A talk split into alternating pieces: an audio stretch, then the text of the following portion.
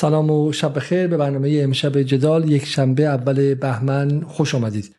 در 24 ساعت گذشته دولت اشغالگر اسرائیل حملات خود به جنوب لبنان رو به شکل بی سابقه ای افزایش داده و مناطق بسیاری رو مورد بمباران قرار داده و بسیاری این رو تلاش و استیصال اسرائیل برای کشاندن لبنان و نیروهای مقاومت حزب الله به یک جنگ تمام ایار در اون منطقه می‌بینن و همینطور هم روز گذشته در دمشق چهار نفر از فرماندهان ایرانی از جمله دو فرمانده ارشد ایرانی معاون سردار قاانی معاون اطلاعات و اطلاعات و همینطور جانشین او توسط حمله هوایی اسرائیل کشته شدن که این هم اتفاق بسیار مهمی بود در روز گذشته و مجموعه اتفاقات تا حد زیادی تنش رو در به شکل حد اکثری در این بخش از محور مقاومت آورده.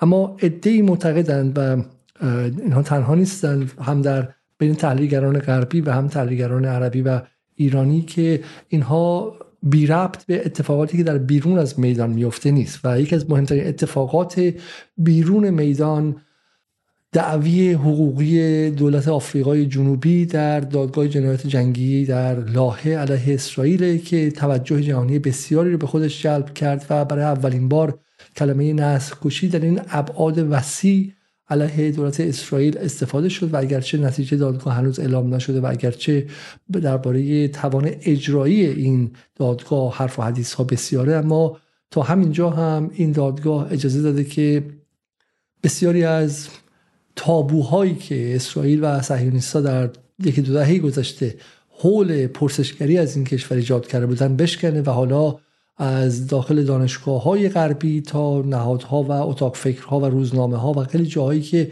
جرأت مقابله مستقیم با اسرائیل نداشتن حول این دادگاه دارن سالهای بسیار سختی می‌پرسن و فشار زیادی رو روی از, از سمت افکار رومی به سمت اسرائیل حواله می‌کنن. اینها رو باید در ارتباط با همدیگه دید و ما امشب درباره هر دو قسمت صحبت می‌کنیم. مهمانان امشب ما خانم دکتر هلیا دوتاقی پژوهشگر حقوق بین در دانشگاه ییل آمریکا هستند که یک بار دیگه هم حدودا یک ماه نیم پیش با هم دیگه صحبت کردیم درباره اینکه آیا اصلا میشه دعوی حقوقی علیه اسرائیل انجام داد یا نه. و همینطور هم خانم اسرابادی سردبیر بین الملل جدال که درباره بحث میدان با ما صحبت می‌کنم من اول سلام عرض می‌کنم خدمت خانم دکتر دوتاقی و تشکر می‌کنم از اینکه یک بار دیگه مهمان ما شدن و اگر میشه خلاصه به ما بگید که امشب درباره چه چیزی صحبت می‌کنید تا اینکه من برم سراغ خانم نصرآبادی و یک گزارش کوتاه چند دقیقه درباره وضعیت میدان امروز بگیرم ازشون. خیلی ممنون زاده سلام به شما و سلام از خدمت خانم نصرآبادی و همه بیننده های جدا و ممنون از دعوتتون.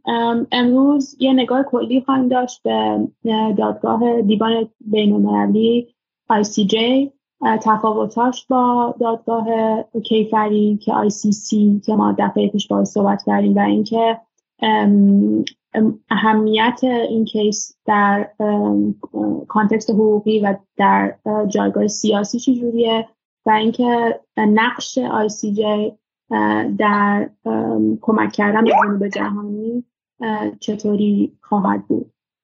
بسیار من بهش برمیگردم و حالا اولین سوالی که از شما خواهیم کرد که آیا دفعه قبل که با هم صحبت کردیم مثلا امید داشتیم که کار به اینجا برسه نه ولی بهش برمیگردیم. من میرم سراغ خانم نصرآبادی. خانم نصرآبادی امروز در میدان چه اتفاقی افتاد؟ به لبنان روز باور نکردنی داشت درسته؟ سلام به شما های علیزاده و به هلیا دوتاقی عزیز و خوشحالم که یک بار دیگه در جدال همراه ما هستند و به همه بینندگان و شنوندگان جدال که الان یا بعد صدای ما رو می‌بینن و میشنون. بله همونطور که گفتید متاسفانه امروز هم حملات رژیم اسرائیل به مناطق مختلفی در جنوب لبنان با شدت خیلی زیادی ادامه داشت. هرچند که از سمت نیروهای مقاومت حزب الله هم شاهد این بودیم که به حال پاسخهای در جواب به در واقع حملات رژیم اسرائیل به نقاط مشخصی به ویژه برخی نقاط خیلی استراتژیکی که به حال رژیم صهیونیستی در این مناطق داره در جنوب لبنان مناطق شمالی فلسطین اشغالی این حملات از سمت نیروهای حزب الله هم صورت گرفته. اما متاسفانه امروز در یکی از این حملات که از سمت رژیم اسرائیل به عرض به حضورتون که منطقه کفرا در جنوب لبنان حمله پهپادی صورت گرفت که طی اون تعدادی از نیروهای مقاومت و همینطور یکی از نیروهای امدادی حاضر در اون صحنه به شهادت رسیدن متاسفانه و در بین در واقع شهدای امروز یکی از فرماندهان میدانی حزب الله فضل سلمان شعار در واقع در بین این شهدا بودند که باید به حال به همه نیروهای مقاومت تسلیت بگیم بابت شهادت ایشون و دیگر شهدا. اگر تصاویر رو هم شما تصاویری که شما از امروز برای من فرستادید من تازه گرفتم. حالا من این رو نشون خواهم داد از شهیدی که امروز و شهادتی که امروز اتفاق افتاده. ولی روز گذشته ما چند شهادتی داشتیم که موردشون کمتر صحبت کردیم. عقیل فاضل بهزادیان درسته؟ و حسام فارغ الخلفه اگه من درست تلفظ کنم و حسام فارغ الخلفه و همینطورم عبدالکریم حمزه شمس. اینها هم توضیح میدی؟ اینها یا همونجا اتفاق افتاده در دمشق بود دیگه درسته؟ بله اینها هم شاهدایی هستن که به حال در دمشق در حمله دیروز رژیم اسرائیل اتفاق افتاد که طی اون همجوری که شما هم اشاره کردین متاسفانه پنج تن از نیروهای سپاه قدس هم به شهادت رسیدن که سردار صادق امیدزاده معاون اطلاعاتی شاخه سوریه نیروی قدس سپاه و همینطور سردار علی آقازاده نژاد، سردار حسین محمدی، سرگرد سعید کریمی و پاسدار محمد امین سمدی هم به شهادت رسیدن دیروز در دمشق که فردا هم تا اونجا که می‌دونم تشریع سه نفر از این عزیزان هستش در تهران.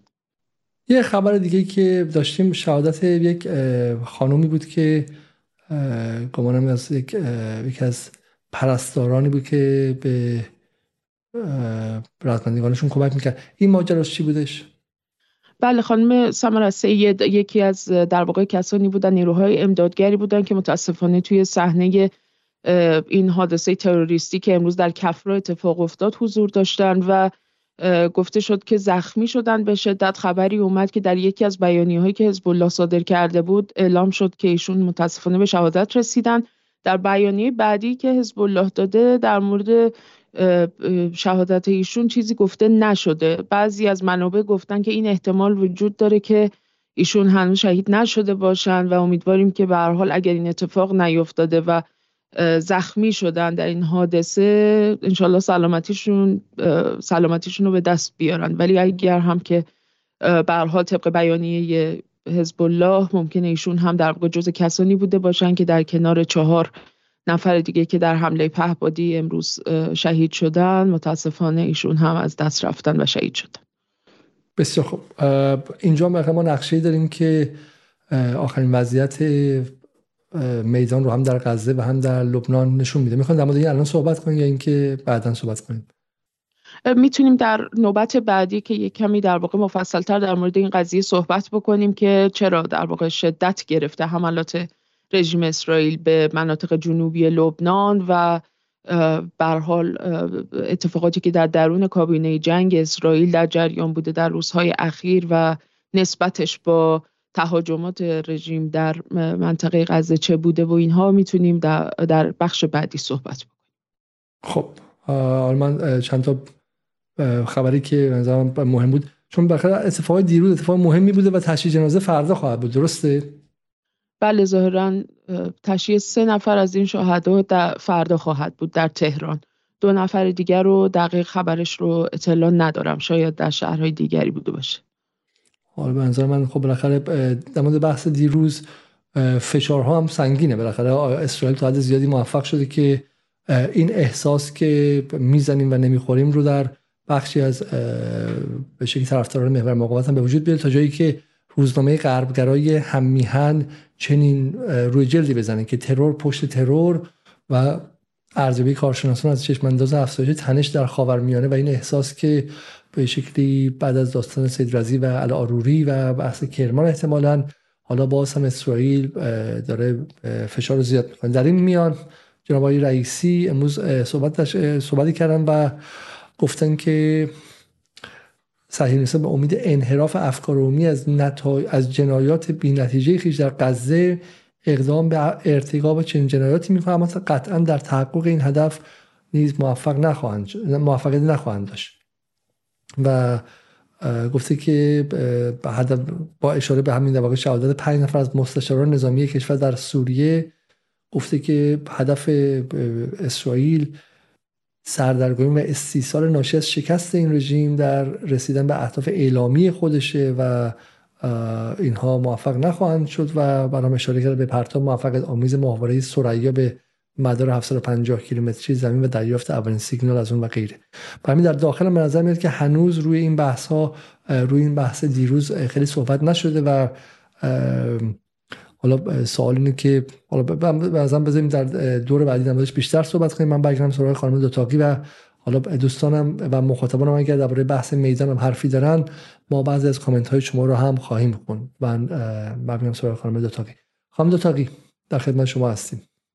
من از می‌خواین بحثی که دفعه پیش کردیم راجع به آی سی سی خیلی به صورت خلاصه صحبت کنیم راجع به اینکه اصلا فرق بین ICC که دادگاه کیفری بین المللیه و ICJ که International Court of Justice هست دیوان بین المللی دادگستریه صحبت کنیم که بتونیم تفاوتاشون رو بگیم و بدونیم چرا و چه اهمیتی داره کسی کردن داره اتفاق میافته. اول اصلا من می‌خوام می‌خوام بحث سیاسی شروع کنم. این که بخاطر شما دفعه قبل که صحبت کردیم خیلی ناامید بودیم و می‌گفتیم که به شکلی امکان چندانی از منظر حقوقی نیست برای اینکه اصلا بشه اسرائیل محکوم کرد و غیره. و بالاخره اتفاقی در این ابعاد افتاد که صفحه اول نیویورک تایمز و گاردین و واشنگتن پست شد. خب خود شما به عنوان کسی که پژوهشگر روابط بین الملل هستین به شکلی دکترای روابط بین الملل در آمریکا دارید در فضاهای حقوقی اونجا هستید. توقع داشتید و باورتون می‌شد که چنین اتفاقی بتونه بیفته در این ابعاد و یه دولتی رسمی نه مثلا این سری از وکلای حقوق بشری مستقل مثلا چپ یا ضد امپریالیسم و غیره. ولی یک کشوری رسما پاشه بیاد و اسرائیل ببره به دادگاه بین المللی دادگاه بین المللی جنایات جنگی و این اب این سطح از سر صدای خبری هولش اتفاق بیفته. موضوع اینه که این اصلا اولین بار نیست که اسرائیل به دادگاه ICJ رفته و ازش شکایت شده. و صحبت من هم در دفعه گذشته این نبود که کشورها این بود که کشورها باید با حقوق بین الملل سر و کار داشته باشن و به عنوان یه ابزار ازش استفاده کنن. ولی حقوق بین الملل و این دادگاه ها تاثیر واقعی و متریالی برای آزادی مبارزاتی که ما داریم انجام میدیم نداره و هیچ چیز تغییر نکرده. آقای علیزاده هرچند که بسیار اتفاق مهمیه این این پرونده و همونجور که من واقعا امیدوار بودم که جنوب جهانی با این سازوکارها با نهادهای با وجود اینکه این نهادها ساختاری ایمپریالیستن و اصلا به وجود اومدن که خواسته های ایمپریالیسم رو جلو ببرن ولی باهاشون سر و کله زدن و ازشون به عنوان ابزار استفاده کردن اتفاقا چیزی بود که من واقعا امیدوار بودم اتفاق بیفته و من امیدوار بودم تو توی تحریم توی موضوع تحریم ها این اتفاق بیفته. من هنوزم امیدوارم که کشورهایی که توی تحریم ها مورد حمله قرار, قرار بودن تو جنوب جهانی بیان کنار هم و بیان یه کیس به همین قوی بیان که علیه شمال جهانی اتفاق بیفته ولی خب چه بهترین اتفاق توی الان در قضیه فلسطین اتفاق افتاده که به, به صورت سیمبولیک شما نگاه کنین. حتی اگه به کشورهایی که از جنوب جهانی دارن حمایت می‌کنن بیانی هایی که دادن. حالا هنوز کسی فایل نکرده آفیشالی ولی این حمایت هایی که داره میاد کشورها رو ببینین چه کسی داره از آفریقای جنوبی حمایت کنه چه کسی از اسرائیل. واقعا سیمبولیزم جنوب جهانی در مقابل شمال جهانی رو ما تو این دادگاه داریم می‌بینیم. و این یکی از اهمیت های این کیس حالا بهش می‌رسیم. ولی در پاسختون کوتاه ارز کنم یه اتفاق بسیار مبارکیه یه اتفاق بسیار مهمیه ولی همچنان تحلیل من همون تحلیله که این کورت قرار نیست که نتیجهش باعث بشه که فلسطین آزاد بشه چون اصلا تواناییشو نداره حالا بهش می‌رسیم. و اینکه اولین بار نیست که اینکه شکایت مطرح کردن چیز انقلابی نیست. شکایت در 2004 به عنوان قضیه وال کیس دیوار دیوارهایی که داشت اسرائیل می ساخت نه تنها مطرح شد فلسطین برد تو ICJ اون, اون پرونده رو. به نفع فلسطین ICJ رای داد و هیچ اتفاقی در عمل نیفتاد و غیرقانونی اعلام کرد اون دیوارها رو و همکاری با اون رو و, و, و حمایت غربی ها رو. ولی اصلا تغییری تو زمین تو میدان اتفاق نیفتاد. و همینطور کیس نیکاراگوه که یکی از case های بسیار معروف تو حقوق بین الملل نیکاراگوه علیه آمریکا خود آمریکا پرونده آورد در ICJ سالهای دهه هشتاد و آمریکا محکوم شد ولی یک دلار غرامت نتونست نیکاراگوه بگیره از ICJ. و راجع به این حالا صحبت می‌کنیم ولی می‌تونیم اگه که مثلا می‌تونیم راجع به که فرقش بین ICC چیه و چه, و چه فرقی می‌کنه؟ این دو تا پرونده. ما دفعه پیش راجع به ICC صحبت کردیم و این این چه فرقی داره و چرا مهمه رو اگه اجازه بدین من شروع کنم راجبش. من حتما بسیار عالی. پس اول از همه می‌خوام واقع فرق آی سی سی و آی سی جی رو بفهمید درسته که گمانم در فارسی من کلماتش رو و معادلش رو خواهم گفت. بفرمایید. این کلماتش نوشته ICC International Criminal Court. که دفعه پیش راجعش صحبت کردیم دادگاه کیفری بین المللیه که ما صحبت کردیم که صلاحیتش و قدرتش اینه که افراد رو بیاره پای محاکمه شخص ها رو بیاره پای محاکمه و خیلی, خیلی از سال 2005 یا اوایل سال, سال 2000 به قدرت یعنی قدرتمند شده و شکل گرفته و همون چند تا جرائمی که ما مطرح کردیم نسل کشی و جنس کشی و جرایم جنگی و همه اون چیزهایی که دفعه پیش به دیتیل مطرح کردیم و قدرت و صلاحیت و قدرت داره که راجع بهشون صحبت کنه. فرقش با 2002 هم شکل گرفته. فرقش با ICJ توی صلاحیتش یکی از مهمترین فرقاشه و اون اینه که ICJ صلاحیت داره رو کشورها. فقط می‌تونه از کشورها کیس بشنوه و می‌تونه به کشورهای کشورها حکم بده. و این یعنی چی؟ یعنی اینکه هیچ وقت نمی‌تونه یعنی کیفری نیست. یعنی هیچ وقت نمی‌تونه زندان کنه. بهش به اصطلاح میگن مدنی دادگاه مدنی و دادگاه کیفری. آی سی جی یه ذره شبیه دادگاه های مدنیه. که کاری که می‌کنه اینه که می‌تونه حکم بده به غیر قانونی بودن اون مثلا موضوعی که برش مطرحه و, دو و در دو حالت هم می‌تونه کیس بشنوه. یکی دعواهای بین کشورها و فقط در شرایطی کشورها قبول داشته باشن که اون دعوا رو مطرح بکنن و صلاحیت ICJ رو قبول داشته باشن و موافقت کرده باشن. یا اینکه یه معاهده امضا کرده باشن که اون معاهده الزام آور میشه که تو این case این اتفاق داره میفته. معاهده نسل Genocide Convention یا کنوانسیون نسل که جی بهش قدرت داره و می‌تونه بررسی کنه اتفاقایی که در این در نقض این معاهده میفته و آفریقای جنوبی داره از این استفاده می‌کنه از این معاهده کنوانسیون استفاده می‌کنه. یا اینکه کشورها بیان قبول کنن. بله این چارتیه که تفاوت های این دوتا رو بررسی می‌کنه.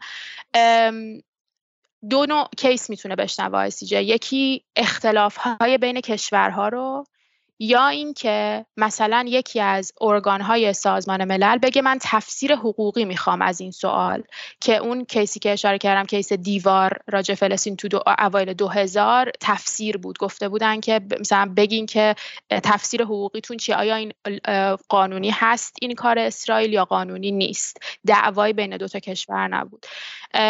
و خب ولی این فرم کنه این این دعوای بین دو تا کشوره.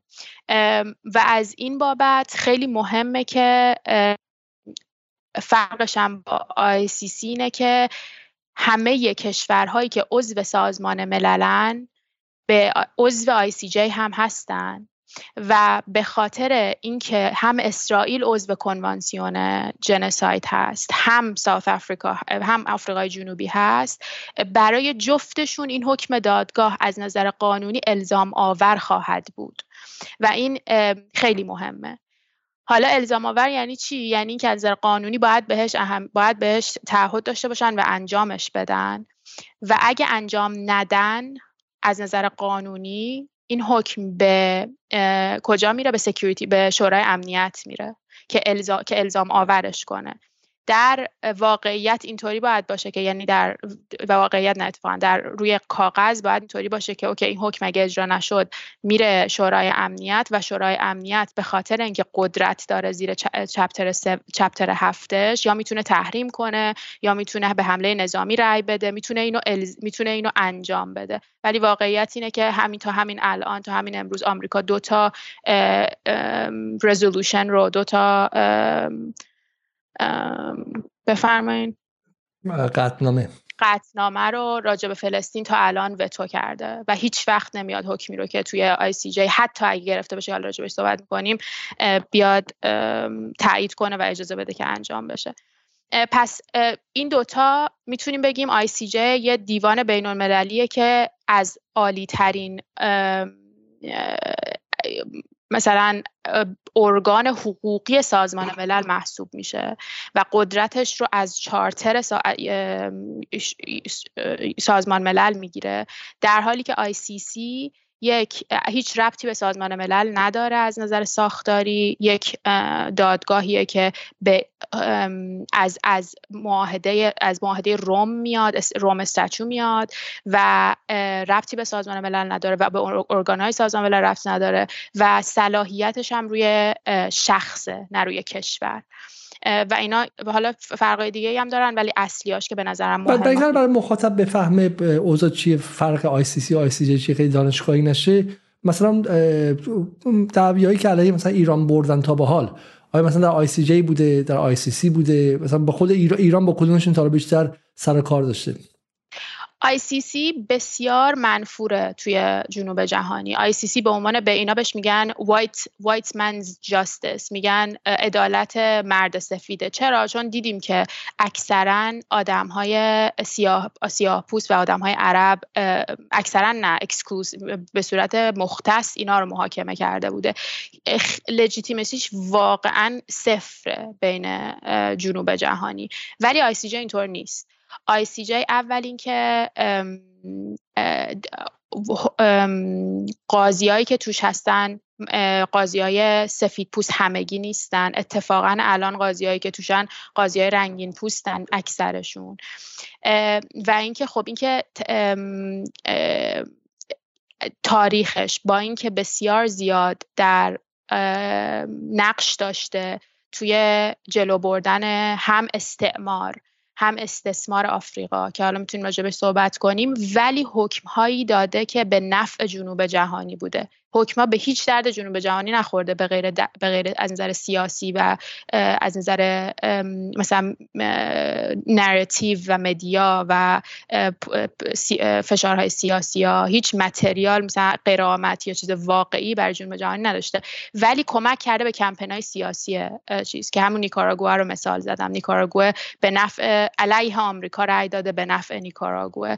یا توی case همین دیوار دیوار توی فلسطین به نفع فلسطین رای داده. راجع به ایران اتفاقا خیلی خوبه که پرسیدین چون اخیرا فکر کنم دو سه سال یا یکی دو سال پیش اتفاقا تیم حقوقی ایران توی توی علیه آمریکا بخشی از کیس راجع به تحریم ها رو بردن. توی معاهده امیتی بین ایران و آمریکا تونستن که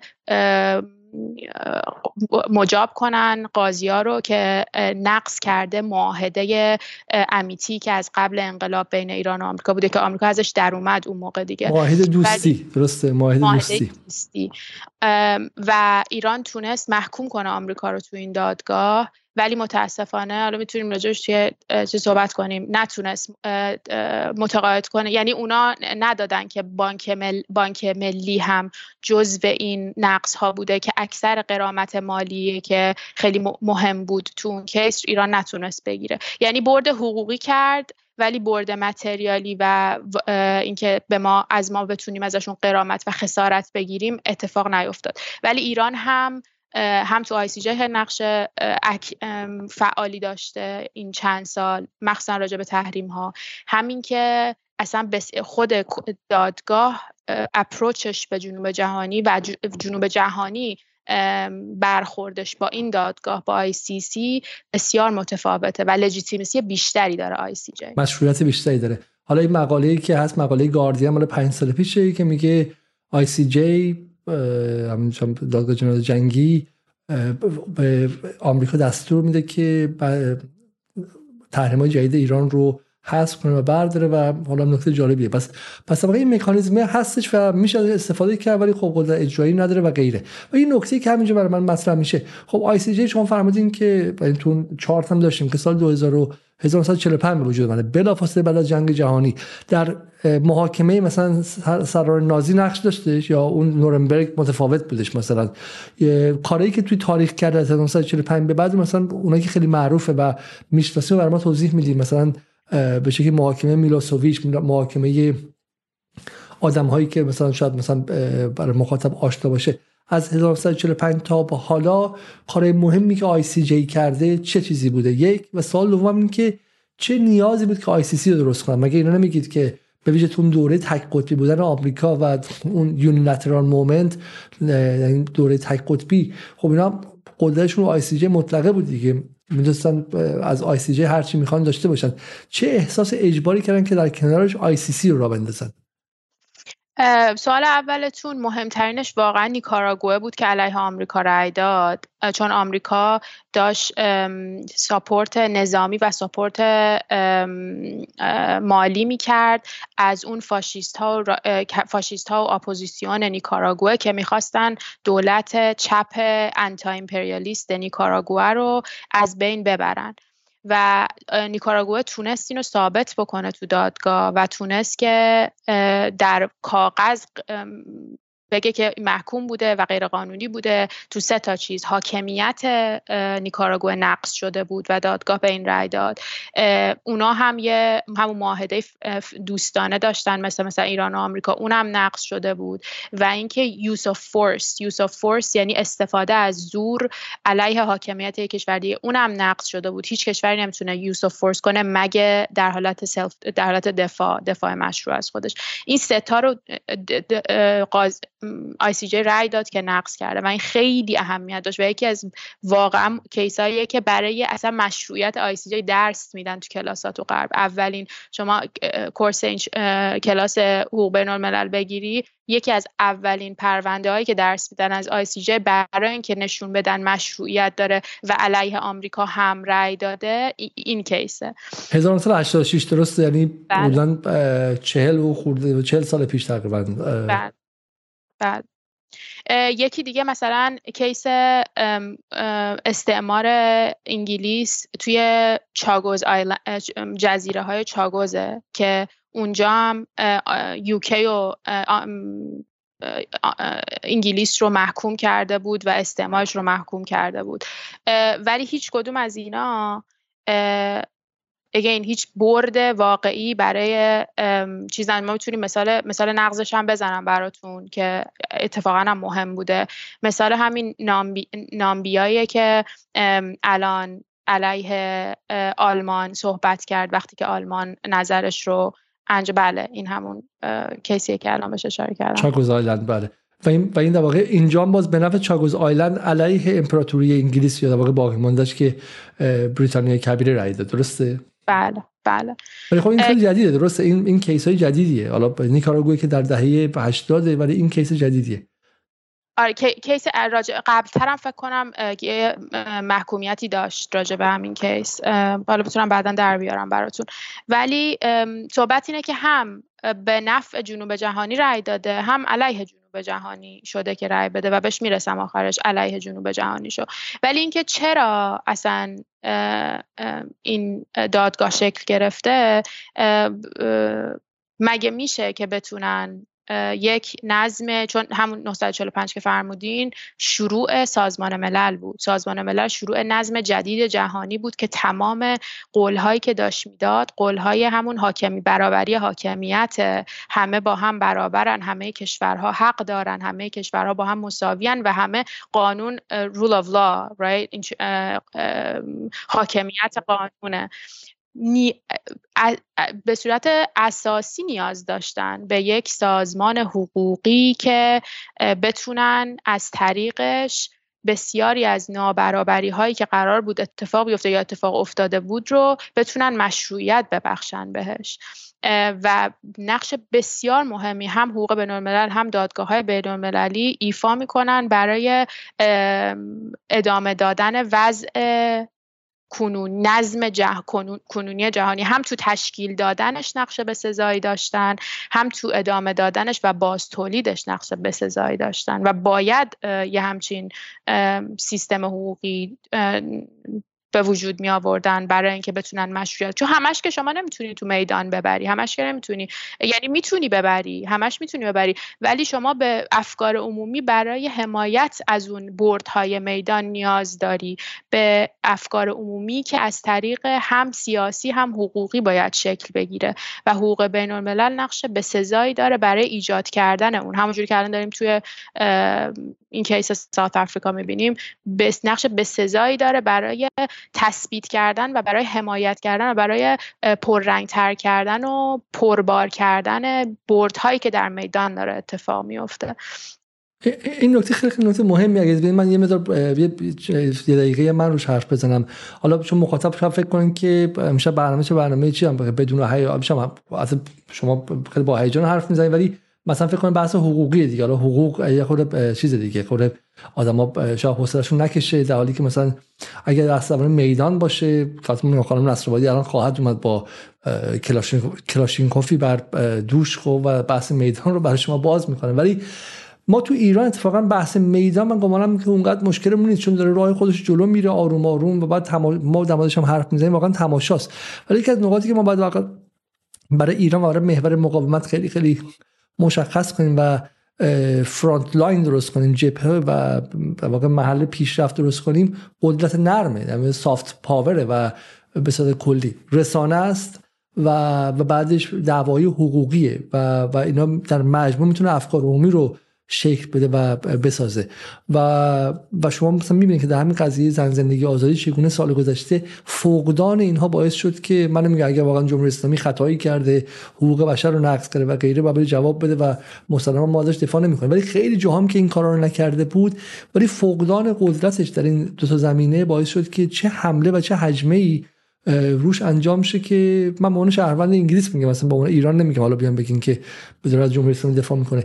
که مثلا توی جاهایی کشتن 25 هزار تا آدم توی اسرائیل خبر کمتری گرفته از مثلا اتفاقی که پارسال توی ایران افتاده یا مثلا یه خبر توی ایران. و این فقدان همین داشتن نمایندگان معتبر در مسائل حقوقی در جاهای رسانه و غیره و اینا با همدیگه تلفیق میشه. چون شما وقتی دادگاه داری دیگه سیلی از حمله است که به شما داره اضافه میشه. شما حالا بهتر از من می‌دونید خانم دوتایی که بعد از آبان 98 چیزی به اسم دادگاه های مردمی نمادین درست کردن. و همونها باعث شد که بی بی سی و ایران اینترنشنال و غیره هفته ها و ماه ها هر روز اخبار بیارن بالا و حول اون به قول معروف کمپین کنن و به افکار عمومی بسازن. برای همین این بحث امشب بحث مهمیه. ببینیم که مخاطب سالهای سالی که داره میشنوه که کیس علیه جمهوری اسلامی در فلان جا در فلان جا در فلان جا.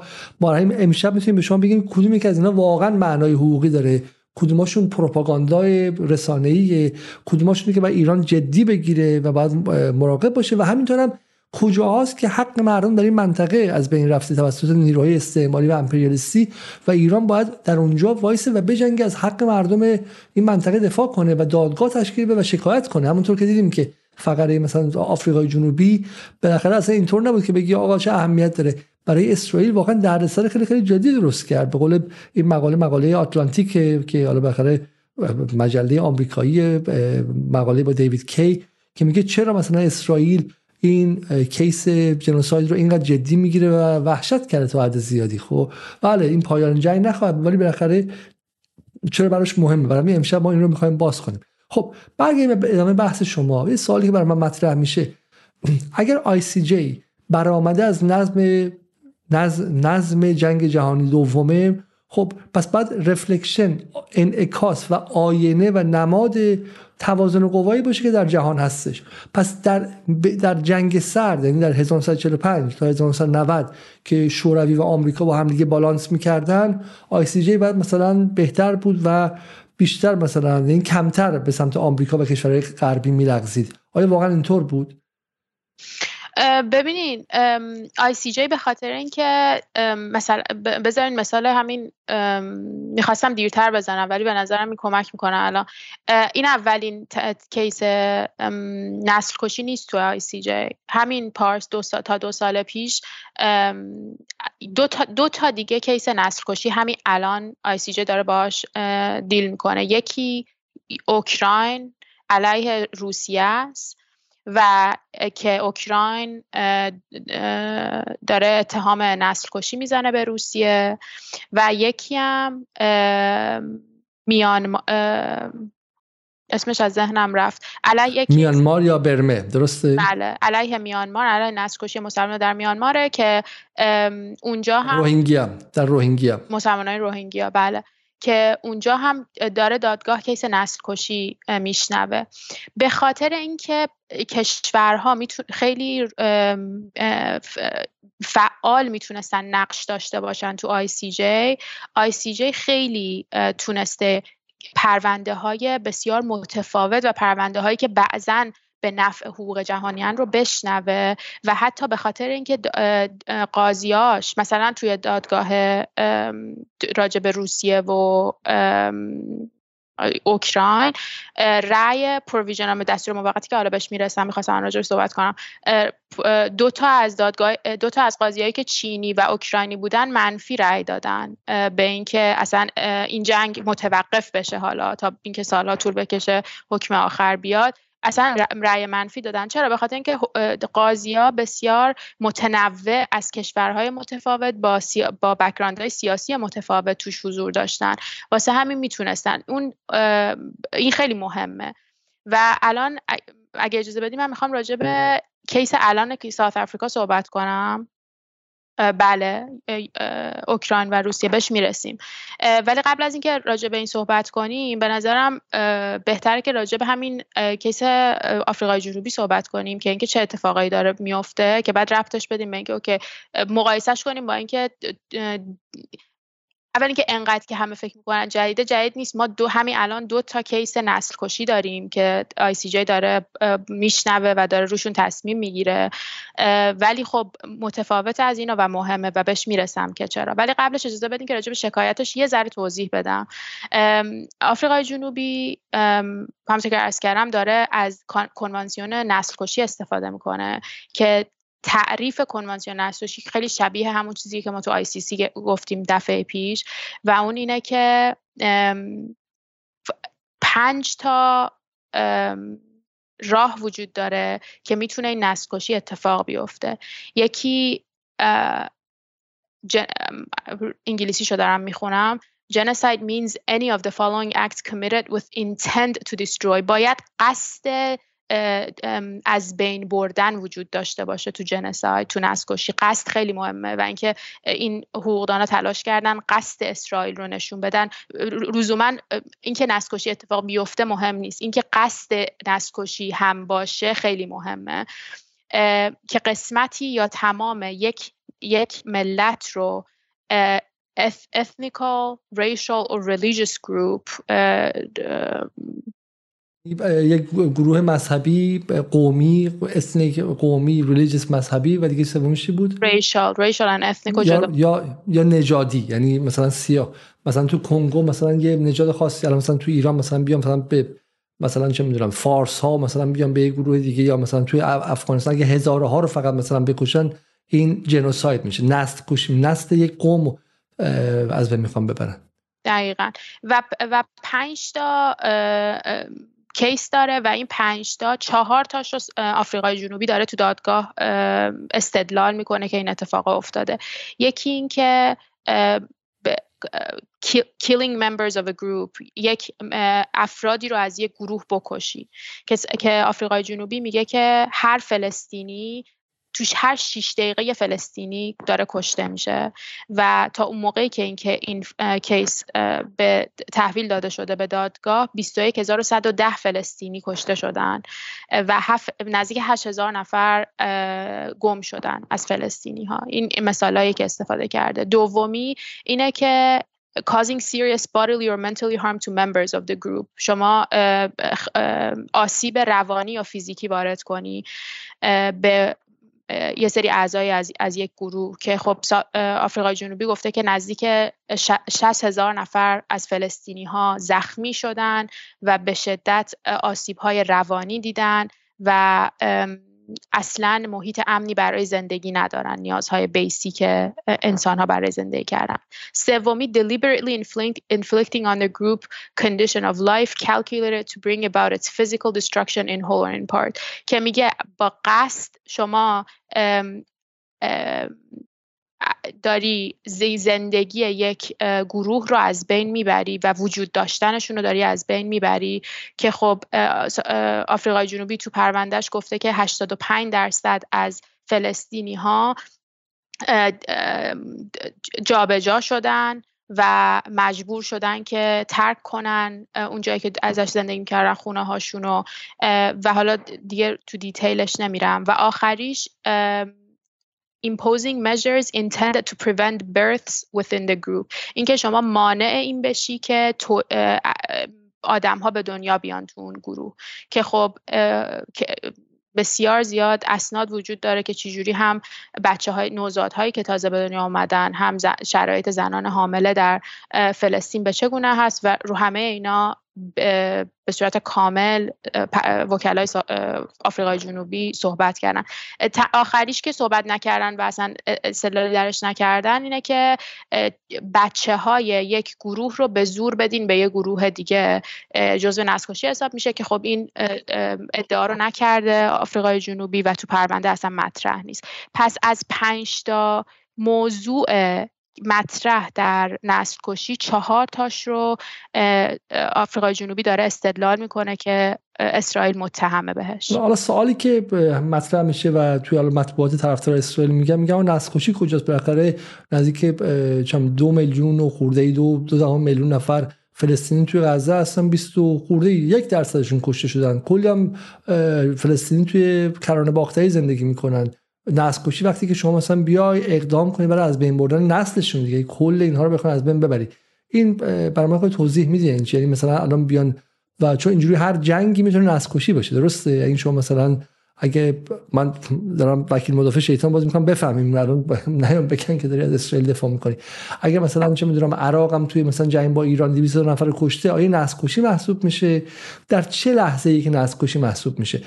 آیا مثلا اسرائیل اسرائیل مثلا الان داره قصد این که می‌خواد همه غزه رو از بین ببره رسوا شده که نسل محسوب میشه؟ دقیقا هم که فهمودی دو تا چیزه. یکی قصد و اینکه بتونه ثابت کنه که اصلا شما همه یک کشورم از بین ببری. اگه تو دادگاه نتونن ثابت کنن که قصدت از بین بردن اون کشور بوده به صورت نسل کشی این پنج تایی که گفتم شما محکوم نخواهی شد به نسل کشی آفریقای جنوبی حدود هشت صفحه اومده راجع به فقط بیانیه های سران نظامی و سران سیاسی اسرائیل رو که قصد نسل کشی رو به صورت واضح گفتن. اینا رو زمینه پرونده کرده و من سایتش رو براتون فرستادم. یه سری وکلا Law for Palestine هست اسمش. اومدن شروع کردن یه وبسایت درست کردن. که از همه این بیانیه ها رو دارن ترک می‌کنن از اسرائیل که قصد نسل کشی رو از آن دارن بهش که بتونن یه رکورد حقوقی درست بکنن. برای حالا یا کشورهای دیگه ای که خواستن بپیوندن به این پرونده یا خودشون پرونده های جدید درست کنن. بله. Law for Palestine releases database with الان تا الان بیشتر از پنج بیشتر از 500 تا اسنادی که اسرائیل گفته که چه جوری یعنی ثابت می‌کنه که اسرائیل قصد نسل کشی فلسطینیا رو داره تو این database ثبت داره میشه. و ICJ یه مرحله جلوتر هم رفته آقای علیزاده گفته علاوه بر این که تو کیس های قبلی این اتفاق افتاده علاوه بر این که شما باید قصد قصد رو ثابت بکنی که طرف قصد داشته نسل کشی کنه. شما باید ثابت کنی که نه فقط رفتارش و فقط قصدش بلکه فقط نسل کشی می‌تونه توضیح بده اتفاقی که افتاده رو. یعنی استاندارد ثابت کردن نسل کشی توی توی جی و توی حقوق بینالملل خیلی بالاست و خیلی کار سختیه و از قصد هم کار کردن چون واقعا یعنی اگه مثلا ethnic cleansing مثلا فرق داره با genocide درسته؟ بله خب ethnic cleansing با genocide فرق داره بله. خب اگه مثلا واقعا چیزی ethnic cleansing یا پاکسازی نژادی باشه نمی‌تونه ذیل genocide یا نسل کشی فایل بشه و به دادگاه به ICJ فرستاده بشه درسته؟ چرا همش می‌تونه جزئی از اسنادی باشه که داره جنساید اتفاق میفته ولی برای جنساید اتفاق افتادن شما باید قصدش رو هم ثابت بکنی و باید ثابت کنی که چیزی به غیر نسل کشی نمی‌تونه این فاجعه رو توضیح بده. این دوتا کرایتریا رو داره. حال باید بپرسم که آیا بس آفریقا جنوبی شانسی داره برای این قضیه؟ چون به نظر خیلی خیلی سفت و محکم میاد و این به این راحتی نیستش که مثلا اینایی مثلا نیستش که مثلا میگن آقا تو ایران چون یه نفر کشته شد خانم مهسا امینی ایران مثلا جمع نسل داره تمام زنان رو می‌کشه و آپارتا این چیز خیلی جدیه و شما باید واقعا بتونید. دیگه به دادگاه که می‌رسی دیگه اینجا چیز شوخی نداره. با این حال شما فکر می‌کنید که آفریقای جنوبی شانس چندانی داره؟ یه یه نکته من باید بگم اینجا اینکه الان داد، دادگاه به اینکه محاکمه اسرائیل رأی نمیده به اینکه آیا نسل اتفاق افتاده رأی نمیده. الان چیزی که داره اتفاق میفته اسمش provisional measure هست که بهش میگن دستور موقت که وقتی که یک همچی خشونتی داره اتفاق میفته به خاطر اینکه این روندها روندهایی که سالها طول می‌کشه تا بخوایم ما به یه حکم برسیم تو دادگاه بینالمللی. به خاطر اینکه الان شرایط بسیار شرایط مضطریه و بسیار استراری شرایط و آدم جون آدم ها داره از بین میره دستور موقت میاد دستور میده به اینکه این جنگ یا حملات اسرائیل چیزی که آفریقای جنوبی داره می‌خواد اینه که حملات اسرائیل سیز فایر اینکه حملات اسرائیل متوقف شه. این که الان و دادگاه معمولا بین سه تا 6 هفته پاسخ میده به دستور موقت به خاطر اینکه خیلی از نیچرش نیچر خیلی مهم. طبیعتش طبیعت خیلی مثلا استراری هست. بین سه تا 6 هفته جواب میده و ما هر آن ممکنه الان از تو این یکی دو هفته آینده سه چهار هفته آینده ممکنه ممکنه نه قطعا از دادگاه میشنویم. و من خیلی تعجب می‌کنم اگه دستور موقت به نفع فلسطین و آفریقای جنوبی صادر نشه. چرا اینو میگم؟ به خاطر اینکه اول که case خیلی case قویه دو من اینکه تو دو تا case های دیگه نسل‌کشی هم هم توی case میانمار هم توی case روسیه به دوتاشون هم دستور موقت داده که باید متوقف بکنید خشونت رو. و بعد از این که تازه این اتفاق میفته حالا اینکه انجام میشه یا نه یا اسرائیل که همین الان اسرائیل هم شما گفتین تو اون برنامه قبلیتون راجع به دادگاه صحبت کردین که اسرائیل از همین الان گفته که من هیچ دستوری رو بهش توجه و اعتنایی نمی کنم دستور به نظر من صادر خواهد شد و به نظر من به نفع اسرائیل دستور خواهد اومد.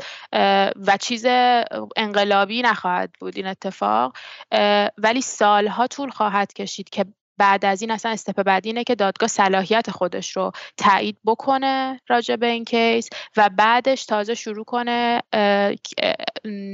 اسناد بیشتری رو بیارن و این خیلی استاندارد بسیار بالا و سختی خواهد بود برای هم آفریقای جنوبی هم اون موقع است که کشورها می‌تونن اینتروین کنن و بیان دخالت کنن و هر کسی بیاد تفسیر خودش رو از این کنوانسیون نسل کشی ارائه بده به دادگاه و حالا می‌تونه لزوم هم نداره طرفدار یک یکی از این طرف ها قرار بگیره و اون موقع است که واقعا کیس شروع میشه به شنیده شدن. الان فقط تو دستور موقتی ما.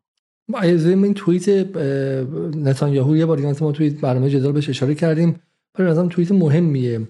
چون مال 13 ژانویه یعنی 7 8 روز پیشه و در اینجا حالا در مورد صد روزگی جنگ صحبت می‌کنه. و یه جملهش خب که برای من و شما خیلی مهمه تو این برنامه امشب این جمله است و اینجا که میگه که we will, we will restore security. ما امنیت رو به هم به شمال و هم به جنوب باز خواهیم گردون. هیچ کس ما رو متوقف نخواهد کرد. حتی دادگاه لاهه. Not the axis of evil and not anyone else. نه دادگاه لاله نه محور شرارت محور مقاومت رو میگه. و نه هیچ کس دیگه. خیلی جالبه که محور شرارت رو بغل دادگاه لاهه گذاشته و این خیلی خیلی توهین آمیزه و و این رو خب خیلی به این نشونه گرفتن که این قشنگ داره تحقیر می‌کنه و توهین می‌کنه به دادگاه و بالاخره این به شکلی خودش چوش میگم موقع اصطلاح انگلیسیش رو که میگن تحقیر دادگاه شما این کار انجام بدید خودش به نظر من به جرم شما اضافه می‌کنه. در پایینش میگه که the hypocritical onslaught at the Hague این حمله ریاکارانه در دادگاه لاهه علیه استیت و حکومت یهودیانی که از خاکستر هولوکاست برخواستن به قیمت اونهایی که آمدن تا یک هولوکاست دیگه اهل یهودیان به نفع کسایی که آمدن تا یک هولوکاست دیگه اهل یهودیان به وجود بیارن یک نقطه خیلی خیلی حقیر حقارتبار در تاریخ ملت هاست.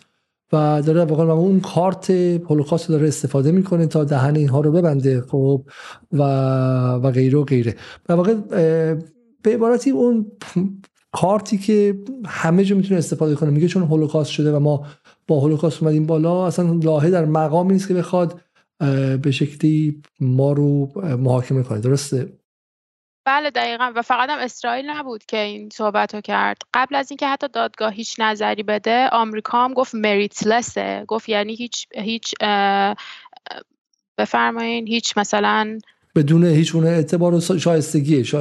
آره مریتی نداره. شایستگی این خواست سزاوار این نیست که اصلا تو این دادگاهش بپرده. پس آمریکا هم در واقع مقابل دادگاه ایستاد درسته؟ آمریکا مقابل دادگاه ایستاد و آلمان مقابل دادگاه است که می‌تونیم راجع صحبت کنیم. خیلی جالبه. می‌خوام راجع به آلمان اگه اجازه بدین یه خیلی کوتاه صحبت کنم.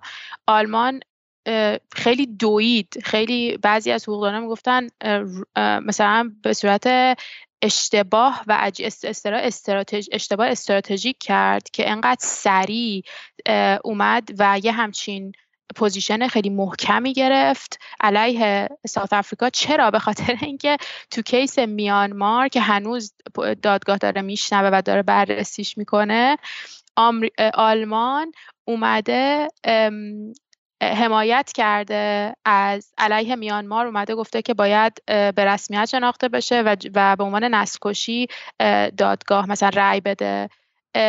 و توش گفته که اینکه بچه ها کشته بشن یا اینکه شما استاندارد رو خیلی بالا بگیری که هم گفتم که علاوه بر اینکه باید قصد نشون بدی باید نشون بدی فقط نسل کشی می‌تونه اون رو توضیح بده. آلمان اومده اون رو نقد کرده از دادگاه توی اینترونشنی که کرده اون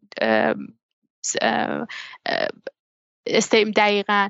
تو این اومده تمام چیزایی که می‌تونه الان یکی می‌تونه راجع به ساوت آفریقا بگه یعنی یعنی خیلی از اشتباه استراتژیک اینه که از استدلال هایی که تو این استفاده کرده الان می‌تونه علیه خودش استفاده بشه. و خیلی واقعا این کلام جدیده. مال 17 نوامبر یعنی مال یه ماه پیشه تقریبا دو ماه پیشه دو ماه پیشه. دو ماه پیش آلمان اومده و حقوقداناش و تیم حقوقیش چیزایی گفتن تو این دفاعشون درباره میانمار و نسل مسلمان در روهینگیا که الان همشون رو دارن دقیقا مخالفشون میگن. و این دادگاه به روی سابقه و پرزیدنت و اینکه آقا الان چی گفتی الان چی گفتی. یعنی یه وکیلی الان اومده گفت طبق ماده 12 شما به شکلی نسل کردی الان میگه طبق ماده 12 نسل نکن دقیقا برعکسشون میگه. بس و این قضیه بررسی داره میشه. درست یعنی تو فضای حقوقی که شما توش هستین اینو برای آلمان دست گرفتن. چیزی آره و چیزی که خیلی جالبه اینه که اگر دادگاه قبول موافقت کنه یعنی مثلا موافقت کنه و این این تفسیر آلمان رو قبول کنه. خیلی راحت تر می‌تونه اسرائیل رو محکوم کنه الان.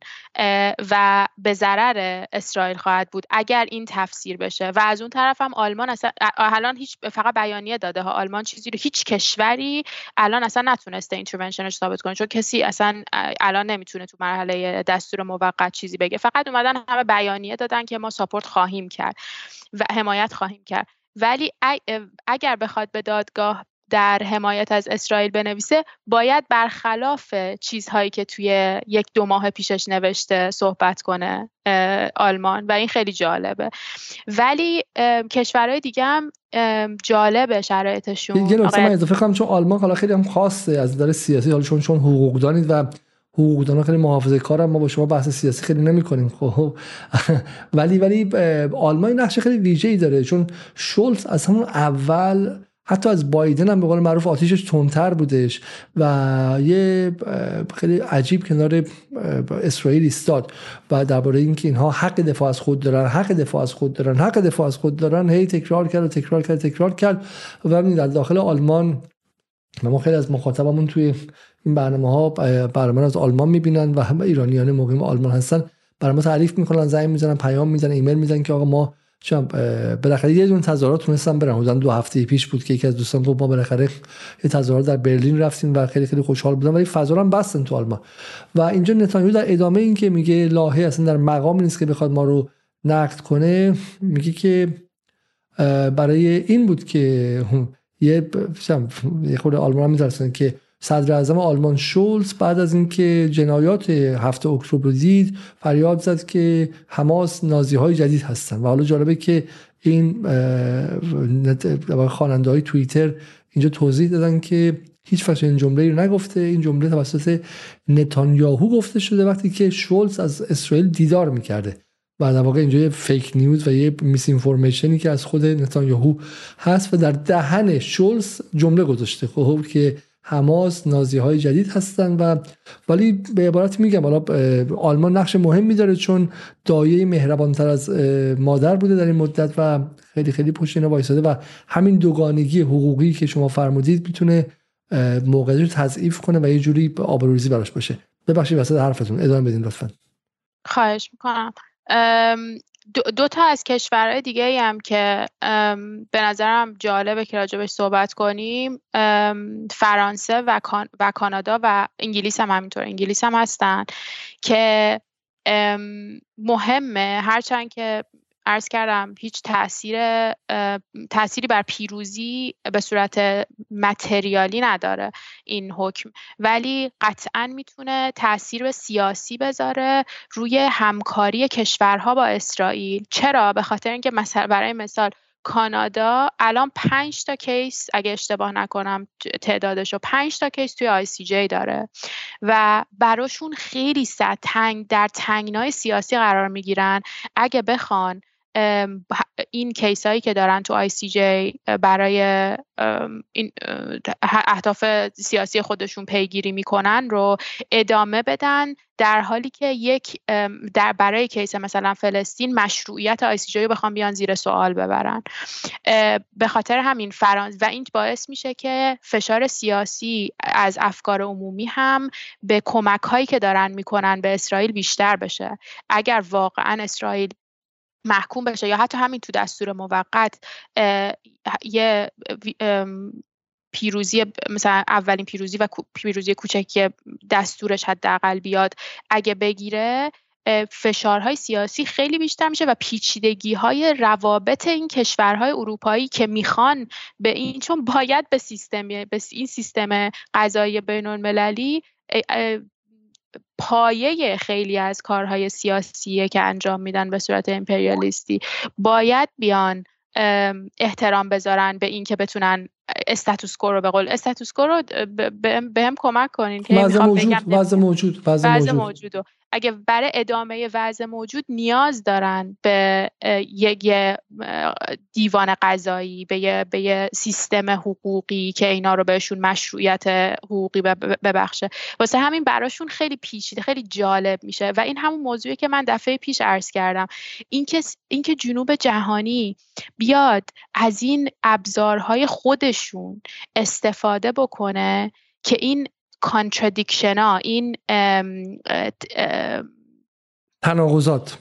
تناقضات سیستم رو بیاد آشکار و آشکارتر بکنه و برای مردم برای افکار عمومی هم همینجوری بیشتر جا بندازه که این ساختارها برای ما تولید نشده برای ما ساخته نشده و ما به یه ساختارهای آلترناتیوی نیاز داریم. ما رو ملزم می‌کنه که ما بیایم تو این دادگاه ها حضور فعال فعال داشته باشیم. بیایم خودشون رو تو تنگنا قرار بدیم که شما نمی‌تونی پنج تا case توی ICJ داشته باشی ولی بگی فیس کیس فلسطین رو به رسمیت نمی‌شناسی. براشون تنگ کنیم. همون جوری که برای ایران یا برای خیلی که برای ونزوئلا برای کوبا تنگ می‌کنن وقتی می‌خوان وقتی می‌خوان فشار بیارن از دیپلماسی تنگ ایران رو از کمیته زن میندازن بیرون. اون هیچ هیچ تاثیر ممکنه متریالی نشه ولی فضای سیاسی و تنگ می‌کنه برای حرکت کردن براشون. و این اتفاق الان برای کشور اروپایی میفته و داره میفته right? به خاطر اینکه فرانسه گفته ما احترام می‌ذاریم. کانادا گفته ما احترام می‌ذاریم. یوک جایی که شما هستین گفته ما احترام می‌ذاریم. انگلیس گفته ما احترام می‌ذاریم.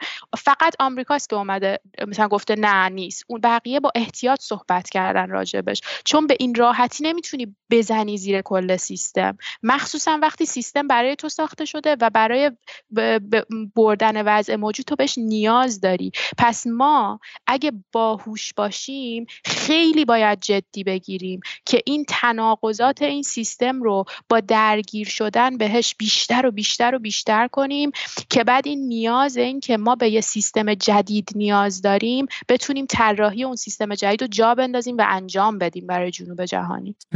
خیلی خیلی بحث درخشانی که شما انجام دادیم پس واقعا دو تا فایده داره. حالا چون مخاطبا به خودشون فکر می‌کنن که چه کاری اینا همیشه ما از قبل توش بازنده ایم مثل مثل فدراسیون فوتبال آسیا شکایت که می‌کنیم ما از قبل باختیم. این به شکلی کشورهای حاشیه خلیج فارس باج دادن رشوه دادن پول دادن اصلا ما چه کاره هستیم؟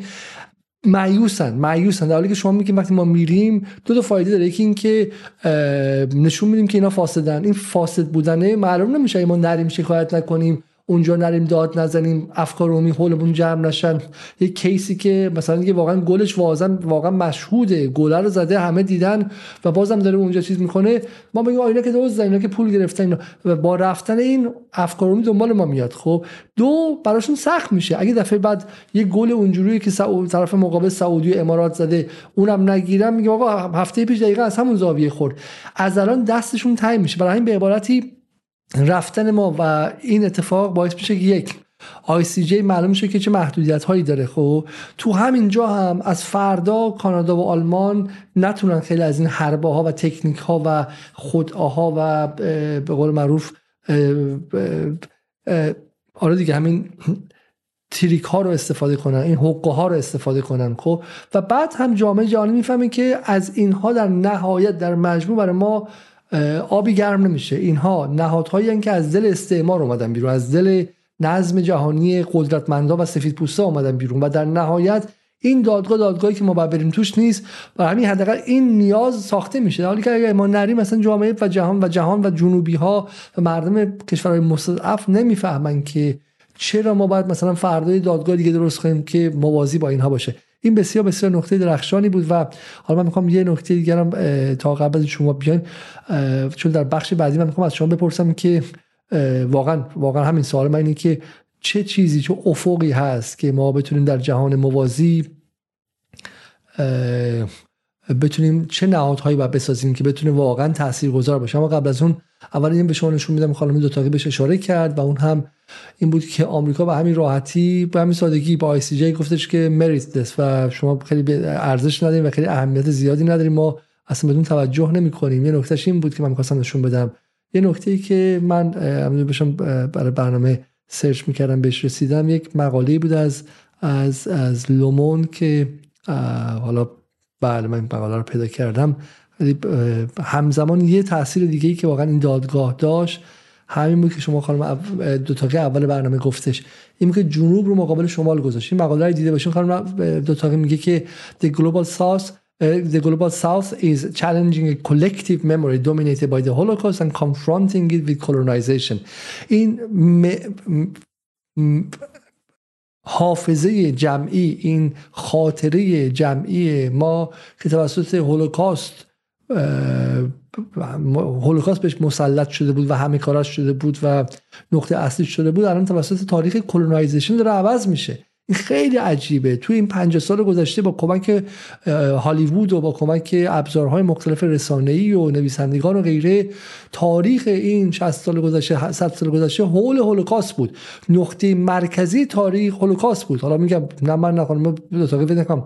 مثلا این باشه بگیم که هولوکاست یک فاجعه بشری نبوده. فاجعه بودی که سفید پوستا علیه یک ماینوریتی و یک اقلیت به وجود آورد. اما برای منی که تو فیلیپین زندگی می‌کنم و تو دو میلیون نفر کشته آمریکا برای منی که تو نامیبیا زندگی می‌کنم این هولوکاست تبدیل شده که اصلا خاطر ما از به حاشیه بره. خب؟ یعنی اصلا یه جوری صدا خفه کنه ما شده بود. و الان به واسطه غزه تاریخ استعمار داره میاد جای اون هولوکاست رو میشینه و این اتفاق خیلی خیلی بزرگی که به واسطه این قصه آفریقای جنوبی اومد. بفرمایید.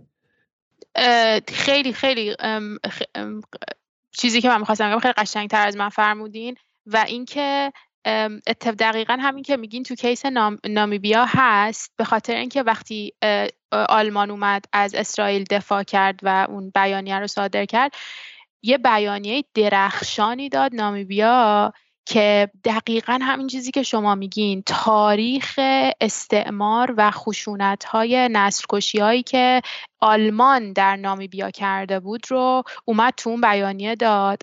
و واقعا فرصت درخشانیه برای جنوب جهانی که هر کدومشون با این intervention با این دخالتی که قراره انجام بدن همشون گفته انجام هر کدوم با تاریخ بر اساس تاریخ عقبه خودشون بیان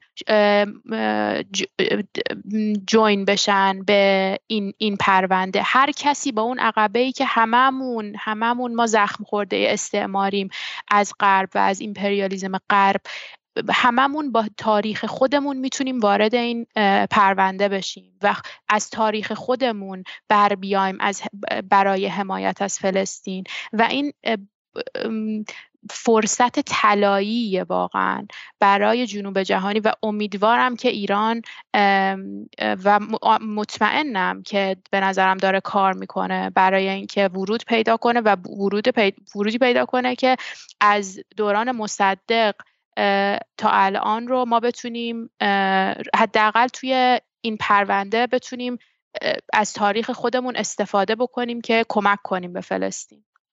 این خیلی خیلی مهمه که حالا بهش خواهیم رسید که اگه واقعا ایران توش نقش داشت آیا به نفعش بود یا نبود؟ و من از شما در بخش بعد می‌پرسم. چون خیلی معتقدن که الان ایران به خاطر رپوتیشن یا اعتباری که سال گذشته به ویژه در زن زندگی آزادی از بین رفت ازش یا حالا به حق یا به ناحق و همینطور هم این سالها یکی بعد از دیگری کیس های حقوق بشر که علیه ایران اومده همین که ایران وارد قضیه آفریقا جنوبی نشد بهتر بود برای فلسطینی ها و قضیه رو کمتر پیچیده کرد چرا که آفریقای جنوبی اصلا حالا به خاطر بحث آپارتاد و غیره شایستگی بیشتری داشت یا از نظر پی آر بهتر بود که آفریقای جنوبی جلو باشه تا خود ایرانی که مثلا یا مثلا روسیه که الان خودش محکوم مثلا به جنوساید هست. برای مثال من در بخش بعدی از شما می‌پرسم بریم سراغ خانم نصرآبادی اول. و یه مقدار بحث بحث میدان رو با ایشون اول باز کنیم ما و و بعد برگردیم بعد برگردیم سراغ خانم دوتاقی دوباره. خب و من یک لحظه بله. خب خانم اسرابادی. بله سلام دوباره.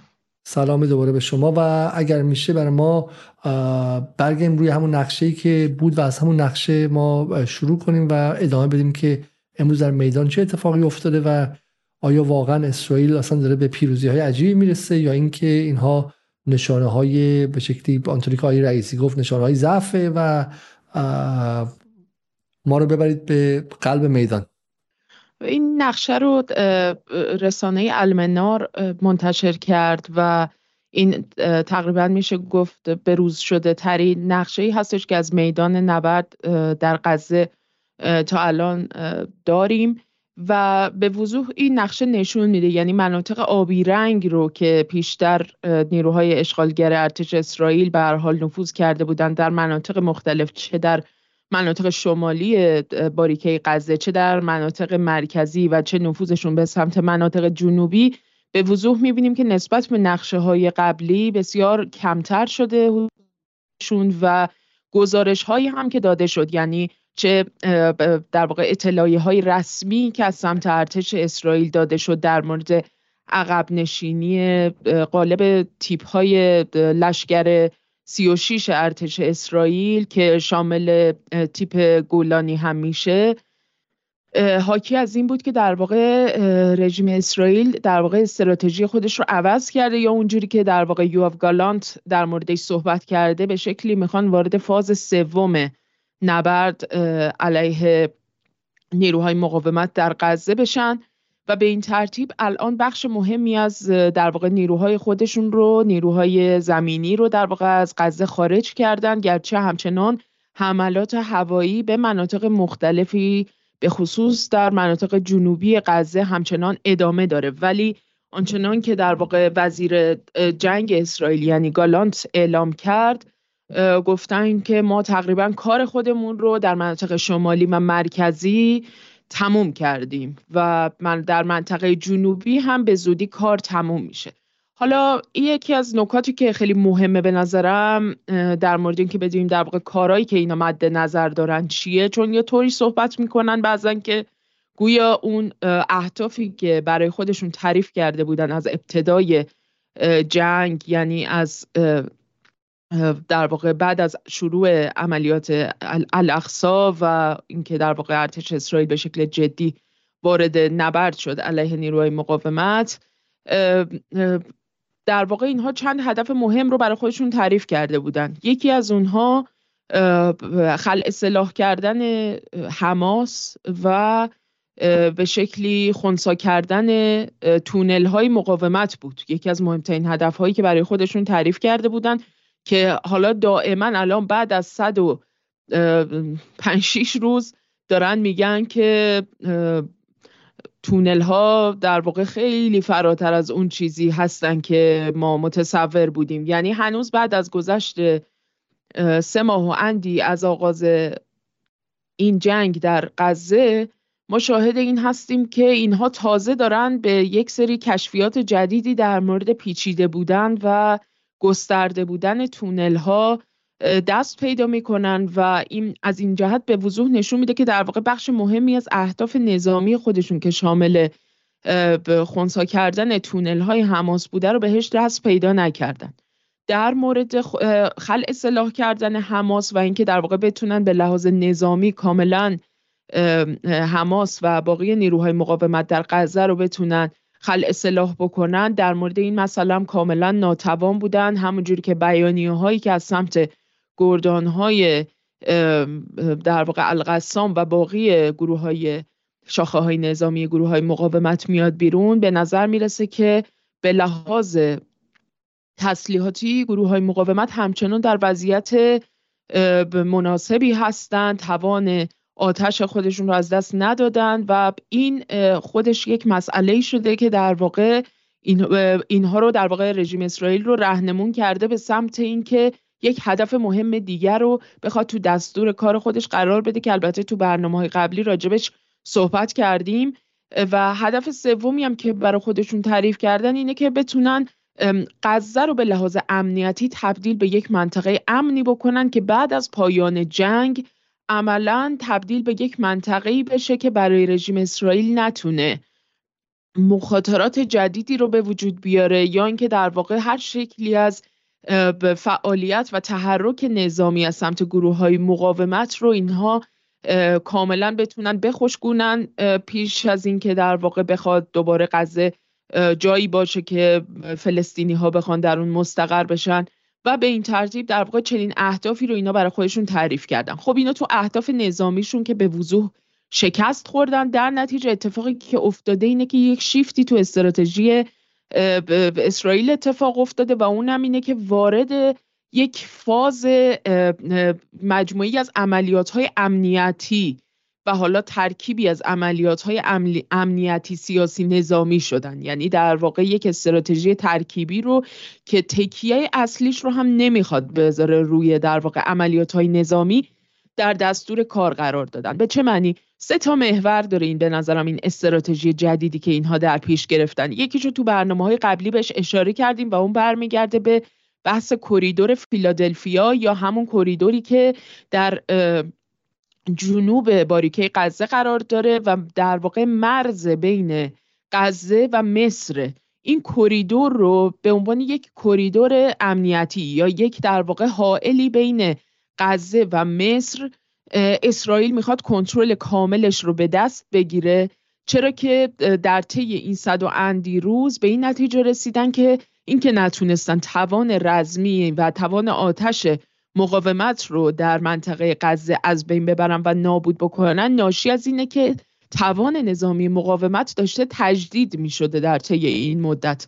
یعنی داشته از نقاطی تسلیحات و در واقع یک لوجستیکی پشت سر نیروهای مقاومت بوده که این تسلیحات رو به دست نیروهای مقاومت تو غزه میرسونده و این رو در واقع اون زنی که اینها دارن اینه که این داره از طریق همون مرز جنوبی یعنی حالا گذرگاه رفح یا سایر در واقع حالا گذرگاه هایی که احتمالاً به شکلی در دست یعنی گذرگاه های به نوعی شناخته شده و معمولی نیستن که ازشون حالا استفاده شده در طی این صد روز هم برای کمک های بسیار اندکی که و محدودی که تو در واقع کمک های انسانی بوده شامل دارو و مواد غذایی و سوخت و غیره داره از طریق این مرز وارد در واقع غزه میشه و در اختیار نیروهای مقاومت قرار می‌گیره. بنابراین یکی از اهدافی که دنبال می‌کنن اینه که بتونن اون کریدور فیلادلفی رو در واقع تحت کنترل خودشون بگیرن و به لحاظ امنیتی بتونن غزه رو کامل در رصد خودشون داشته باشن که تسلیحات به نیروهای مقاومت نرسه با توجه به در واقع اون رصدی که داشتن و احتمال خیلی زیادی میدن که در واقع داره از این نقطه وارد میشه تسلیحات. مسئله دوم برمیگرده به در واقع کرانه باختری و مناطقی که تحت کنترل دولت خودگردانه. اتفاق در واقع مهمی که در جریان بوده در تمام این صد و اندی روز اینه که در مناطق تحت کنترل دولت خودگردان در کرانه باختری رود اردن هم معذرت می‌خوام. در کرانه باختری هم درگیری ها با شدت خیلی بسیار زیادی در جریان تنش های در واقع بین نیروهای مقاومت در کرانه باختری شامل گروه مثل در واقع گردان های شهدای الاقصا گردان در واقع ارین الاسود و دیگر گروه های مقاومت به خصوص حالا جریان در واقع گروه هایی که در واقع جهاد اسلامی متصل هستند و سایر گروه های مقاومت در کرانه باختری ادامه داشته. تنش ها بسیار در سطح بالایی بوده. حملات رژیم اسرائیل به مناطق مختلف و اردوگاه های فلسطینیان توی این منطقه با یک قصابت خیلی زیادی ادامه داشته در تمام این روزها و برها سطح درگیری ها بسیار بالا بوده. از طرف دیگه نیروهای نظامی امنیتی دولت خودگردان هم به هر حال با رژیم اسرائیل همکاری هایی داشتن در این رابطه و همین این مسئله بسیار خشم فلسطینیان رو تو این مناطق برانگیخته که همین این خودش در واقع یک چشمانداز ناخوشایندی رو در مورد اینکه احتمال این به وجود داره که به هر حال سطح این درگیری ها به گونه بالا بگیره در آینده اینا چندان دور که بین نیروهای مقاومت فلسطین و نیروهای وابسته به دولت خودگردان بخواد این تنش ها به وجود بیاد و شدت بگیره که از این جهت بر با توجه به اینکه به هر ترتیب علا رقم خوشنام نبودن و محبوب نبودن دولت خودگردان در بین قاطبه فلسطینیان اما به هر حال یک شکافی رو می‌تونه در بین مردم فلسطین به وجود بیاره که این از این منظرش مطلوب نیست و به هر حال حالا باید ببینیم که در ادامه گروه ها و جریانات مختلف مقاومت فلسطین از منظر سیاسی چطور در واقع این قضیه رو سعی می‌کنن که حل و فصل بکنن. اما بریم سر محور اصلی دیگری که در واقع رژیم اسرائیل الان تو این روزها در دستور کار خودش داره همونجوری که در بخش اول صحبت گفتم اتفاق مهمی که به حال افتاده در به خصوص یک هفته اخیر که به موازات کاهش نیروهای نظامی ارتش اسرائیل در نوار غزه بوده افزایش در واقع این نیروهای نظامی در جنوب لبنان یعنی در مناطق شمالی در یعنی جبهه شمالی و مناطق شمالی فلسطین اشغالی بوده و سطح حملات و سطح تنش ها بسیار بالاتر رفته هم به لحاظ کمی هم به لحاظ کیفی تنش ها بسیار شدت زیادی داشته در هفته اخیر و این به شکلی همراه بوده با تنش بسیار در واقع قابل توجهی که در درون کابینه امنیتی جنگ یا همون کابینه در واقع استراری که تشکیل شده در رژیم اسرائیل. در واقع این تنش ها به شکل همزمان با تشدید تنش ها در جنوب لبنان همراه بوده و به نظر می‌رسه که یکی از مهمترین بخش های استراتژی امنیتی سیاسی رژیم اسرائیل در این دوره جدید یعنی این فاز سوم نبردی که ازش صحبت می‌کنن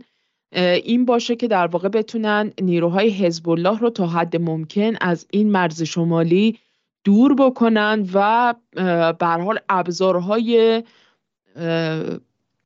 قابل توجهی هم دارن در این زمینه. البته این به این معنی نیستش که حزب الله ابزارهایی نداره ولی کن به حال چه به لحاظ حقوقی و چه به لحاظ سیاسی و امنیتی یک سری ابزارهایی دارن که در واقع می‌خوان از اینا استفاده بکنن. حالا اگر که فکر می‌کنیم من ادامه بدم الان یا اینکه برگردیم به خانم دوطاقی و آره بسیار چون یه مقاله مهم به نظر من هستش که دیروز رونن برگمن و و پاتریک کینگزلی برگمن تو ایران به ویژه به خاطر اول تو بکش برخیز و بکش در ایران معروفه و خب خبرنگار مهمیه که دیروز در نیویورک تایمز منتشر کردم من می‌خوام اینم توضیح بدم که اول بحث غزه تموم شه. این به نظر یه مقدار ادعاهای اسرائیل درباره اینکه ما به اهدافمون رسیدیم و غیره رو خیلی زیر سوال میره مقاله خیلی خیلی مهمیه که حالا به نظرم جا داره که اول روش بحث کنیم و ببینیم که به نظرم در سایه این مقاله و در سایه عدم موفقیت نتانیاهو و این استیصالی که داره برای اند گیم قضیه یا پایان قضیه لبنان چه معنایی میده؟ ترور به شکلی دیروز در دمشق چه معنایی میده؟ و و به نظرم اینا رو بعد بتونیم مثلا یه پازل های مربوط به همدیگه ببینیم. ولی من بخش پایانی صحبتم با خانم دوتاقی رو انجام بدم و بعد باز برگردیم سمت شما و همینطورم به مخاطبانی که می‌خوان بحث میدان کنن و تحلیل های میدانی داشته باشن. برای همین من عیزه بدید برگردم به خانم دوتاقی. خانم دوتاقی حالا شما من از خانم دوتاقی سوال دارید؟ خانم نصرآبادی بفرمایید. خب برای اینکه بحث آفریقای جنوبی آخر بحثی که اگرچه میگم حالا در قانون توجهات در داخل ایران نبود اما شما با فضای غرب آشنا هستید. در خارج از ایران و خارج از در واقع در فضای بین الملل و فضای اروپا خیلی اتفاق تکان دهنده و مهم و برای ماها مجموعش با هم دیگه. ممکنه که حالا کیس هایی قبلا رفته باشن ولی کیسی که اینقدر سر و صدای افکار رو می‌کنه کیسی که پلاکارد هایی در موردش توی تظاهرات در اساس بچه های 12 13 ساله انگلیسی و آمریکایی دست به دست بشه. در این ابعاد اصلا ICJ یه سلبریتی بشه. خب ما واقعا در این ابعاد من توی این زندگی خودم یادم نیستش. حالا میگم اگه متخصص حقوق باشین غیره. اما شما اگه حرفی دارین در مورد ICJ بفرمایید خانم نصر سوالی دارین از خانم دوطاقی من راستش بعد از این طرح دعوایی که آفریقای جنوبی در ICJ انجام داد و پرونده نسل کشی رژیم اسرائیل رو باز کرد یاد دادگاه دوم راسل افتادم که در واقع یه تلاشی بود که فکر می‌کنم اون قدری که باید به لحاظ جهانی توجهات رو جلب نکرد. چون دادگاه اول راسل که برمیگرده به شکلی به دوره جنگ ویتنام که به ابتکار برتراند راسل فیلسوف مشهور در واقع بسیار شناخته شده که در ایران هم خیلی شناخته شده است به همراه دیگر فیلسوفان دیگری مثل ژان پل سارتر و امثال هم این طرح دعوا و این تریبونال یا این به شکلی دادگاه مردمی رو برگزار کردن برای محاکمه کردن ایالات متحده که نقش بسیار مهمی داشت اون دوره در بسیج کردن افکار عمومی با واسطه روشنفکرانی که به هر حال هر کدومشون سعی می‌کردن نقش های نقش مهمی داشته باشن توی تحولات بین المللی برخلاف این دوره که متاسفانه روشنفکران مایه شرمساری ما هستن غالبا ولی کن در اون دوره به هر حال یک نقش خیلی میشه گفت درخشانی رو بازی کردن. و دادگاه دوم مشهور به دادگاه دوم راسل به اصطلاح که البته در اسپانیا فکر می‌کنم اگه اشتباه نکنم برگزار شد دادگاهی بود که سعی می‌کرد در واقع یادآور دستاوردهای دادگاه اول راسل باشه و به نوعی افکار عمومی جهانیان رو و روشنفکران دانشگاهیان هنرمندان و غیر و غیره رو جلب بکنه نسبت به مسئله فلسطین. ولی چنان که باید این اتفاق نیفتاد. یعنی من فکر می‌کنم دوران و تغییراتی که در این دوره اتفاق افتاده در جهان در مقایسه با سال 2010 بود. خانم دوتاقی دادگاه فکر, می‌کنم اگه اشتباه نکنم. در مقایسه با مثلا 13 سال پیش فرزند دادگاه دوم راسل برگزار شد برای فلسطین الان افکار عمومی به طرز متفاوتی داره واکنش نشون میده نسبت به این قضیه و توجهات رو داره جلب می‌کنه. از این جهت فکر می‌کنم که به هر حال یه شاید مثلا یک وزن متفاوتی پیدا کرده باشه صرف نظر از اینکه به کجا می‌رسه و اینکه حالا این حکم نهایی به چه صورت خواهد بود که حالا البته من تو یک برنامه شرط بندی هم کردم. گفتم من حاضرم که من شارگم رو می‌زنم اگر که در واقع این دادگاه رأی بده به نسل کشی دولت اسرائیل به مسابه شخص حقوقی. و احتمالا در بهترین حالت. اگر چنین چیزی از دل این دادگاه بیرون بیاد محدود خواهد شد به محکوم کردن دو سه تا مثلا چهره مشخص در درون مثلا کابینه جنگ اسرائیل که مشخصا در تصمیم سازی در این نسل کشی دخالت داشتن. حالا از وزیر جنگ گرفته تا نخست وزیر و رؤسای ارتش و غیره و غیره.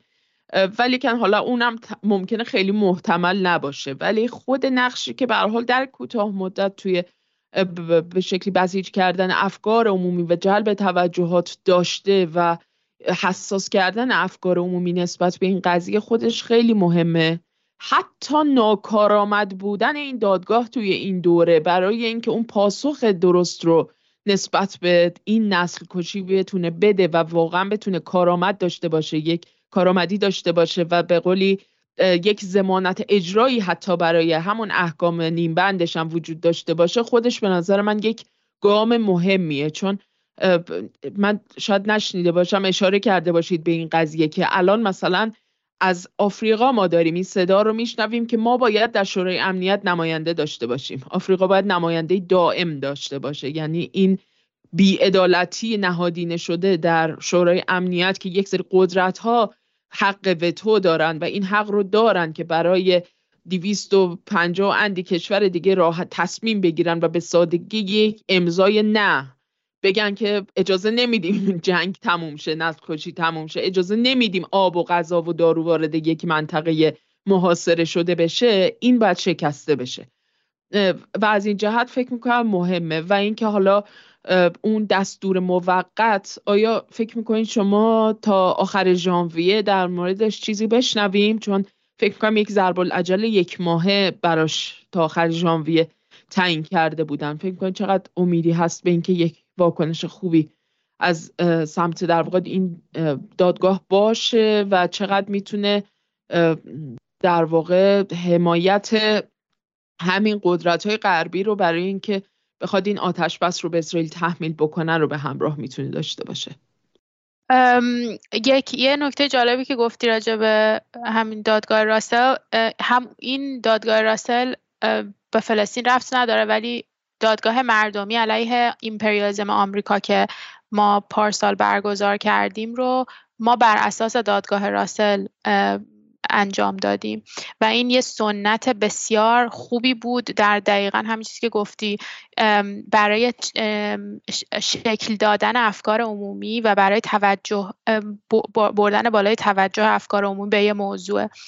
ولی این دادگاه از این نظر فرق می‌کنه که دادگاه آی سی از این نظر فرق می‌کنه که از نظر حقوقی بار داره و این قدرت ببین دادگاه های مردمی عملا فقط افکار عمومی هن.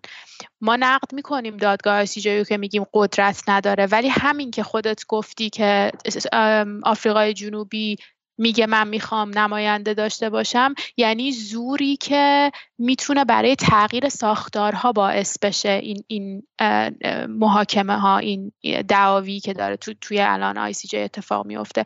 و فرقش اینه که حداقل یک سری زمانت زمانت اجرایی نداره ولی فشاری که میاره خیلی بیشتر از به خاطر اون ساختارهای حقوقی خیلی بیشتر می‌تونه باشه. فشاری که از از بلو میاد. هرچند که یعنی از مردم میاد و از دادگاه مردم میاد. هرچند که خب خیلی با هم می‌تونن در ارتباط باشن و همون می‌تونن حمایت کنن. ولی به این نمی‌دونم راجع به این شرطی که بستی چقدر مطمئنم. نمی‌دونم سر چی بستی. ولی خیلی احتمال اینکه دستور تو این دستور موقت به نفع فلسطین صادر بشه خیلی بالا من. گفتم من به نظر من بالا می‌بینم این احتمال رو. چرا علاوه بر این که خب حالا یه سوال هم چند تا سوال حقوقیه که تو پروویژنال میجر این دستور موقت داره دادگاه برگزار میشه و حداقل به نظر من به یکی دوتاش دادگاه رأی مثبت میده. و زمانت اجرایی نخواهد داشت. به نظر من باعث نخواهد شد که نسل کشی متوقف بشه لزوما ولی فشار خیلی زیادی به غرب میاره برای حمایتش. این این نظر منه. نمی‌دونه حالا می‌تونیم بعدش که اینو حالا مخاطبا میگن چرا من با خانم نصرآبادی بعد وقتا دچار مشاجره می‌کنیم وقت مشاجره دوستان است. ولی خب مثلا از تجربه من درس نگرفت من گفتم که اگر وضع اقتصادی خوب نشه در یک سال من بعد از فضای مجازی برم. الان تو خیابون آدم نگاه نگه می‌تونن چرا نرفتی؟ خانم نصرآبادی به اینکه اصلا قیدش تازه من گفتم ایران وضعش بهتر میشه بعدش هم بهتر شده. خانم نصرآبادی گفت من شاهرگمو میدم. یعنی الان از فردا این لاتولوت ها توی براندازه دنبال شما میفتن که آقا با شاهرگتون رو بدین. خب شاهرگم در مورد دستور موقت نگفتم. من در مورد حکم نسل کشی که ممکنه سالها به طول بیانجامه تا چنین حکمی از این دادگاه بیاد بیرون. تا اون موقع متاسفانه خوشبخت دانه براندازا که حافظشون به اندازه گل ماهیه ماهی قرمزه. واسه همین جایی نگرانی نیستش. اونقدر هم حساسیت ندارن به آفریقای جنوبی. تا موقع اسرائیل شب وجود نداشته باشه تا وقتی دادگاه بخواد ایشالله ایشالله. ولی راجع به دستور موقت آره هم واقعا همه انتظار دارن که در تا آخر این ماه در یکی دو هفته آینده بشنویم از دادگاه راجع به دسیژنش امیدوارم آره. خیلی ممنونم ازت. بریم سر بقیه ماجرا و اینکه حالا چه اتفاقی خواهد افتاد از اینجا بعد. و و چه فوایدی داره و به عبارتی حالا الان چی؟ الان الان باید منتظر چه مراحلی باشیم؟ چون هر کدوم از این مراحل حالا تو ایران شاید نه ولی هر کدوم از این مراحل بالاخره جایی که من اکتیویستی که تو لندن زندگی می‌کنم یا تو سوئد زندگی می‌کنم می‌خوام هولش یه کارزاری به وجود بیارم یه کمپینی به وجود بیارم درست و می‌خوام بدونم بعد منتظر چه چیزی باشم از اینجا بعد. دقیقا این کمپین ها در حال حاضر شروع شده اتفاقا آقای الزاده. یه سری از activist ها و فعال ها و حتی وکلای بهشون میگن movement lawyer اینجا که وکلایی که میرن فقط حقوق می‌خونن که برن به movement ها و به فعالای حقوق بشر و کسایی که اینجا اذیتشون می‌کنن تو آمریکا حمایت حقوقی ازشون بکنن. این آدما اتفاقا دور هم جمع شدن و یک کارزاری تشکیل دادن که از کشورها می‌خوان و دارن لابی می‌کنن مثلا میرن توی سازمان ملل اینجا تو نیویورک با نماینده های کشورهای جنوب جهانی ملاقات می‌کنن که لطفا مداخله کنید. چون یه intervention می‌تونن کشورها مداخله بکنن نظر حقوقی. و این خیلی مهمه که همینجور ما صحبت هم کردیم که کشورها شروع بکنن و فکر کنن به استراتژیشون که چجوری می‌خوان مداخله بکنن به این case. ولی جدا از این و من امیدوارم که ایران هم این اتفاق بیفته و ایران هم مداخله بکنه و فایل کنه اینو. و من شنیدم که بعضیا یا خوندم بعضیا گفته بودن که مشکل حقوقی ممکنه وجود داشته باشه به خاطر اینکه ایران اسرائیل رو به رسمیت نمی‌شناسه. شاید نتونه از نظر حقوقی این مداخله رو انجام بده یا به نفعش نباشه که به نظر من به هیچ عنوان تفسیر دقیق حقوقی نیستین از اتفاقی که داره میفته به خاطر اینکه اصلا اساسا کشورها وقتی مداخله می‌کنن در یک case در ICJ دارن تفسیرشون رو از اون یعنی تو این case ایران داره تصویرش رو از تفسیرش رو از کنوانسیون نسل کشی ارائه میده. حتی کشورها می‌تونن مداخله کنن بدون اینکه لزوما طرفی بگیرن که تو این مثلا case اتفاق نمیفته کمتر اتفاق میفته احتمالا. کشورها میان که طرف بگیرن حالا چه اسرائیل چه فلسطین یا آفریقا جنوبی. ولی کاملا این شرایط حقوقی وجود داره و هیچ, و هیچ محدودیت حقوقی برای ایران به نظر من وجود نداشته نداره که به خاطر عدم اینکه به رسمیت نشناختن اسرائیل مانع این باشه که از نظر حقوقی مداخله بکنه. این یک و امیدوارم که واقعا ما ببینیم مداخله ایران رو. یه یه کانسپتی وجود داره توی حقوق نوملل به نام Universal Jurisdiction به عنوان حاکمیت جهانی که بعضی جرائم که به شدتش مثل نسل کشیه یا خود نسل کشی این صلاح این صلاحیت و حاکمیت وجود داره که تو همه جای دنیا توسط همه کشورها می‌تونه محاکمه بشه. و قاعدتا این محاکمه کردن یه بخش قضایی داره مثل همه چیزهای حقوقی دیگه. یه بخش این داره که ما بشینیم محاکمه بکنیم. یه بخش اینا که داره که ما وقتی محکوم کردیم بتونیم عمل بکنیم. من به نظرم این یک این روندی که داره تو آیسیجی اتفاق میفته به کشورها داره این قدرت و این اختیار رو میده. بیشتر. لزوم لزومی نداره که سالها وایسن تا حکم آیسیجی بیاد. همین الانش هم همه می‌تونن یعنی کشورها قدرت دارن حقوقی انجام بدن. ولی حتی با این دستور موقت این قدرت و این اختیار کشورها خیلی قوی تر میشه. برای اینکه شروع کنن این روند کند آیسیجی رو شروع کنن تو دادگاه های ملی محکوم کردن اسرائیل و محکوم کردن سران اسرائیل. این اتفاق افتاده آقای علیزاده. کجا و که اتفاق افتاده خنده داره واقعا. اسرائیل خودش این کارو کرده علیه یکی از سران ناتسی. من فکر کنم براتون لینکش رو فرستاده بودم. اجازه بدین اگه پیداش کنم خوبه. ادولف E I C H M A N N last nameشه. که یکی از یکی از کسایی بوده که در در هولوکاست نقش داشته توی آلمان ناتسی و اسرائیل تونست با تمرین کردن Universal Jurisdiction حاکمیت جهانی ایشون رو حکم بازداشتش و بله همین آقا. حکم بازداشتش, بازداشتش رو صادر کنه و باهاش همکاری کشور اروپایی باش همکاری کردن که این آقا دستگیر بشه بعد از اینکه اون حکم صادر شد بیاد تو اسرائیل و محکوم بشه تو دادگاه اسرائیل و اعدام بشه تو, تو اسرائیل. و این اتفاق این, این تنها مثالش نیست جاهای دیگه هم این اتفاق افتاده. ولی لزومش چیه؟ لزومش اینه که اولا این خواست سیاسی کشورهای جنوب جهانی شروع کنن تو دادگاهاشون محکوم کردن اسرائیل. و بعد اینجاست که اون میدانه به کمک میاد. شما وقتی این قدرت رو در میدان به وجود بیاری که مثلا چهار تا کشور دوست و همسایت اجازه ندن که دشمنات یا کسایی که اینجوری دارن علیه ما نسل کشی می‌کنن از آسمون ما رد شن از مرزهای زمینی ما رد شن و اینا به هم کمک کنن که بتونن این محکومیت های حقوقی رو اجرا بکنن اون موقع میشه که این محکومیت های حقوقی معنیدار میشه به صورت material ی.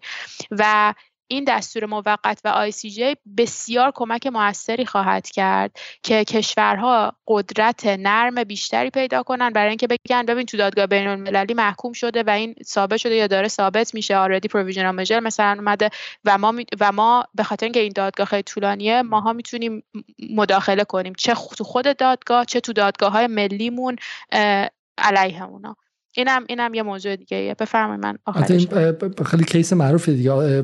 case آیشمن که هانا آرنت هم در موردش مقالاتی اون موقع نوشتش در در نیویورکر. یه فیلم هم ساخته شده در مورد دادگاه آیشمن و و case ش فکر سه چهار سال پیش بود که نشون داده شد.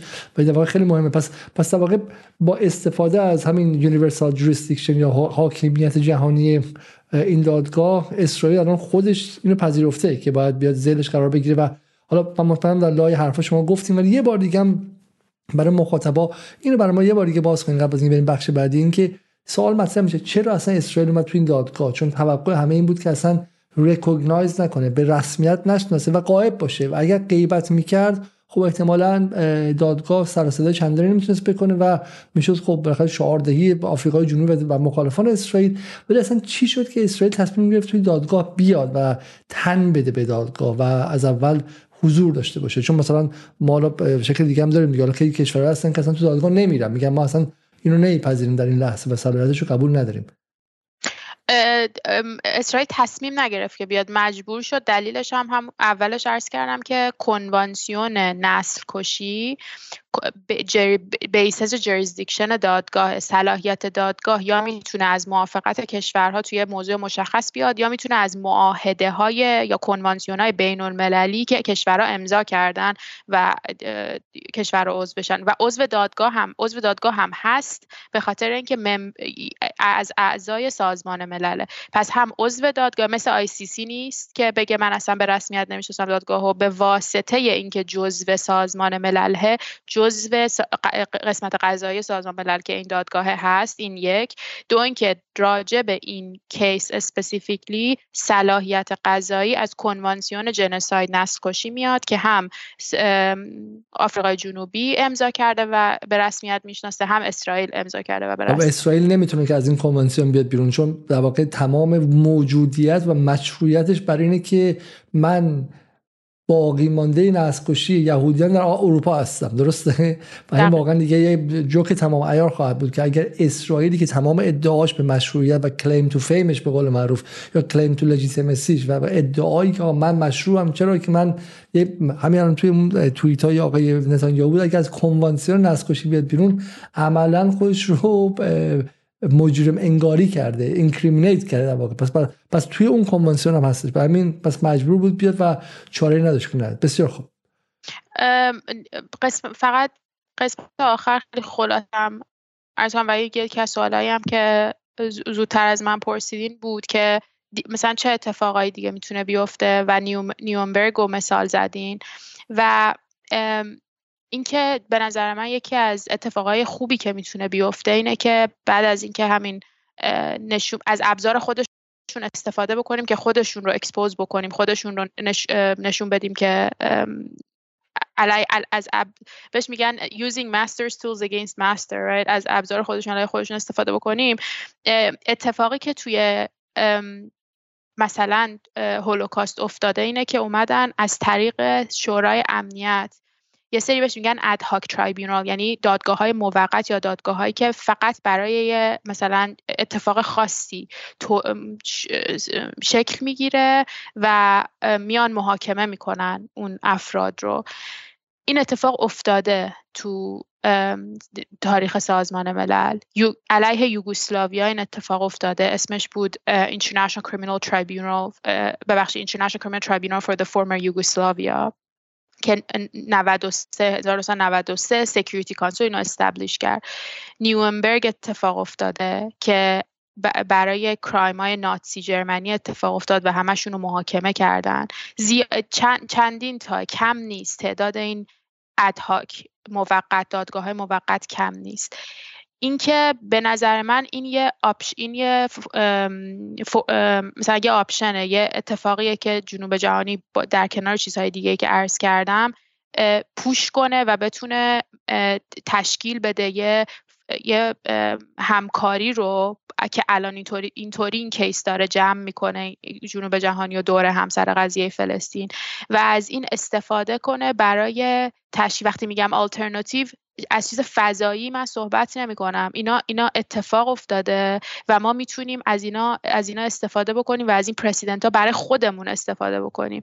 اگه ما بتونیم قدرت اینو داشته باشیم که قدرت نرم و بعد قدرت میدان اینو داشته باشیم که یه دادگاه های مخصوص اسرائیل جرائم اسرائیل درست بکنیم که بیایم محاکمه بکنیم اسرائیل رو در این دادگاه ها مثل, مثل اون که اونا انجام دادن برای هولوکاست علیه ناتسی های جرمنی مثل یوگوسلاویا و مثل جاهای دیگه خیلی می‌تونه اتفاق مهمی باشه. و اصلا ندور از دسترس از اونا از شورای امنیت بوده و شورای امنیت الان قطعا قدرت آمریکا می‌تونه وتو بکنه ولی این ساختارها باید چنج بشه این ساختارها باید پوش بشه. باید ساوت افریقا بگه من می‌خوام نماینده داشته باشم. باید مشروعیت این ساختارها زیر سوال بره و ما نگاه به این داشته باشیم که این هایی که ما داریم بهش فکر می‌کنیم و ازش صحبت می‌کنیم چه شکلی هن. تو تاریخ چه شکلی بودن؟ الان چه جوری می‌تونن باشن و چه جوری می‌تونن ما رو سرو بکنن به ما خدمت بکنن برای پاسخ کردن؟ حالا شما می‌خوام برید من این خیلی منظرم بحث مهمیه و سوالاتی که حول این مطرح شد دارم من میگم تمامش برکت و خیر بودش این دادگاه. برای اینکه اصلا باعث شد که سوالاتی مطرح شه فضای افکار عمومی جهانی بتونه خیلی چیزا رو بپرسه قبلش نمی‌شد. مثلا این مقاله‌ای که در در ممو یا میدلیست مانیتور منتشر شد سوال مهمی می‌کنه. بخاطر قطری هم هستش این وبسایت. میگه که آفریقای جنوبی کاری رو کرد که کشورهای عربی باید انجام می‌دادن ولی انجام ندادن و الان تازه سوال مطرح میشه که شماها این مدت چه غلطی می‌کردید و همین که خیلی زیبا بود که توی این تظاهرات اخیر لندن که هفته پیش برقرار شد برگزار شد در کنار پرچم فلسطین پرچم آفریقای جنوبی بودش و پرچم ایرلند بود پرچم الجزایر بود و پرچم کشورهایی بود که اینجوری کنار فلسطین وایسادن و این یه اعتماد به نفسی داره تزریق می‌کنه برای کشورهای جنوب که به یاد بیارید که آقا شما قبلا با هم بودید و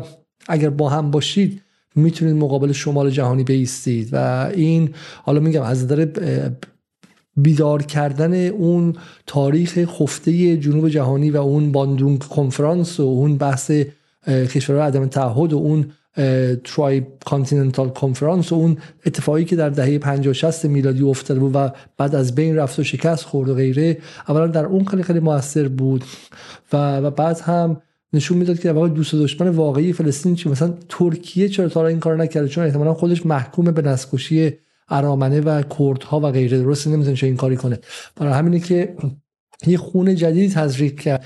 و و این خیلی مهمه حالا از این نظر من میگم مهمه که حالا خانم دو تا خیلی خیلی کوتاه به ما بگی و به ما وعده بدیم که یه برنامه دیگه با ما داشته باشه. چون مخاطب ندونه. خانم دوتاقی خودش یک چیزی شبیه همین کنفرانس راسل رو سال گذشته برای و به نفع به نفع علیه آمریکا و تحریم های به شکلی غیرقانونیش علیه کشور جنوب جهانی برقرار کرد. درسته؟ یک دادگاه نمادینی که به شکلی می‌تونه هنوزم می‌تونست و هنوزم می‌تونه آغازی باشه برای اینکه توجه افکار عمومی جهانی رو به ظالمانه بودن تحریم‌ها جلب کنه. اگه میشه خیلی خیلی کوتاهی که دو دقیقه اگه بحث آفریقای جنوبی تموم شد و بحث دادگاه تموم شد یکی دو دقیقه هم درباره اون به ما بگید و بگید که وعده بدید که یک بار بیایم و کامل برای ما توضیح بدین اون رو. حتما من خوشحال میشم و راجب خیلی کوتاه فقط راجب همین آفریقای جنوبی بگم. من من ناراحت نبودم از اینکه آفریقای جنوبی تنها کشوری بود که شروع کرد یا حداقل مثلا دو تا کشور با هم نبودن یا جنوبی جهانی. به خاطر اینکه symbolism ش خیلی قوی بود خیلی مهم بود که کشوری که آپارتاید رو شکست داد توی خودش الان پرچمدار حمایت فلسطین در مقابل آپارتاید اسرائیل و این symbolism به نظر من خیلی مؤثر بود و این مثلا competition که نیست مثلا مسابقه که نیست ببینیم مثلا کی انجام مثلا چرا مثلا ایران انجام نداده چرا کشور الان موقع الان موقعشه که کشورهایی که اینو مثلا رهبری نکردن بپیوندن به این چون واقعا یه تیم ورک یه سری تو میدان بیشتر فعالن یه سری تو تو زمینه سیاسی بیشتر یه سری واقعا الان بحث مسابقه دادن با هم دیگه نیست. بحث اینه که هممون هر چیزی رو که بلدیم بیایم با هم تو این تیم و با هم شروع کنیم هم فکری کردن و بردن جلو تو تمام تو زمینه سیاسی حقوقی و میدان.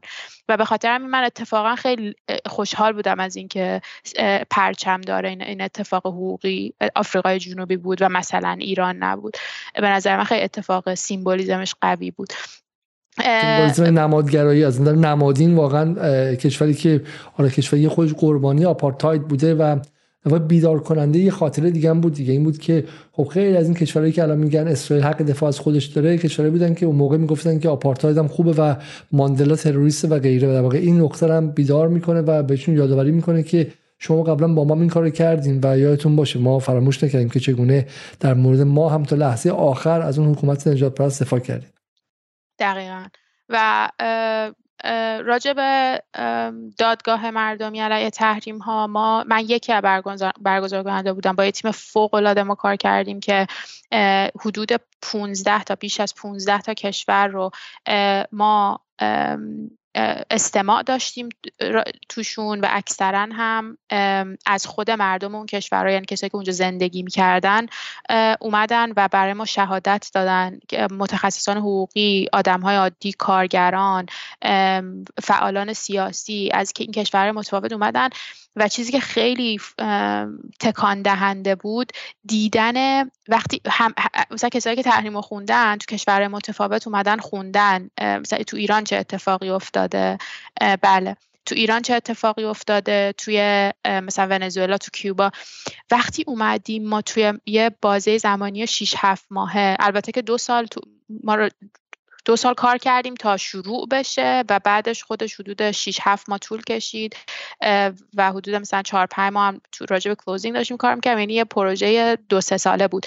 ولی اینکه اومدیم تو این بازه همه کشورها رو پشت هم میشنیدیم ما تونستیم این pattern و این روندی که چه چقدر از طرف کسایی که آمریکا آمریکا specifically و غرب که دارن اینو impose می‌کنن چقدر واضح این باز این بازی که نوشتن و این طراحی که تو تحریم کردن که چجوری با اینکه context های هر کشور خیلی متفاوت بود اتفاقای تو هر کشور خیلی متفاوت بود ولی این طراحی این سیست این تحریم ها برای دزدیدن ثروت از جنوب جهانی. وقتی کنار همینا رو میذاشتیم ما متوجه شدیم و حالا داریم کتاب می‌نویسیم راجع به finding امون چه ثروت عظیمی علاوه بر اینکه به ما de-development عدم توسعه رو زور مثلا ایمپوز کردن. تحمیل کردن. تحمیل کردن. و اتفاقای حقوق بشری اینا که اصلا راجبش خیلی واضح بود. چیزی که واضح نبود و به نظر من خیلی جذاب بود توی این دادگاه این بود که چه ثروت عظیمی از جنوب جهانی دزدیده شده تو این تحریم ها و ما می‌تونیم آره راجبش صحبت کنیم. ولی یه طراحی بود برای در راستای تمام, تمام قوانین و تمام policy سیاست های ایمپریالیستی دیگه برای فقیرتر کردن و برای دزدی از کشورهای جنوب جهانی. مثلا چون دو چیزی کشف کردن که sanction یا به که ابزار مجازاتی دیگه. چون آمریکا میگه که من کت خدای جهان پلیس جهانم. تو تخطی کردی و مجازات چی؟ میارن زندان جریمه میدم مثل جریمه که پلیس بهت میده ولی شما میگید که این نبود. در واقع ابزار چپاول مثل ابزار کلونیالیستی قرن 18 و 19 هم بود و بار کشتی می‌کردن و موقع می‌زدن میدوزیدن. اینجا به شکل دیگه ای اموال کشورها رو غارت می‌کردن به بهانه تحریم و به واسطه تحریم. دقیقا همینه علاوه بر این که بهش می‌گفتیم هم هم تنبیه هم order building نظم سازی نظم سازی چه نظم سازی آقای علیزاده مثلا ما تو ونزوئلا دیدیم که تو ایران هم همینطوره. فکر کنم برنامه های خودتون هم بهش اشاره کردین. همین که کشور چجوری اصلا شرایط رو برای پالیسی های سوشالیست مثلا اینکه همه بتونن به تحصیلات از دولت فاند کنه تحصیلات رو یا بهداشت. می‌تونم مثلا در واقع از آموزش یا بهداشت مجانی استفاده کنم و بهداشت دولتی و اینا رو نابود می‌کنه. اینا رو نابود می‌کنه تو کشورها به خاطر اینکه درآمد کشورها رو ازشون می‌گیره. حالا میتو...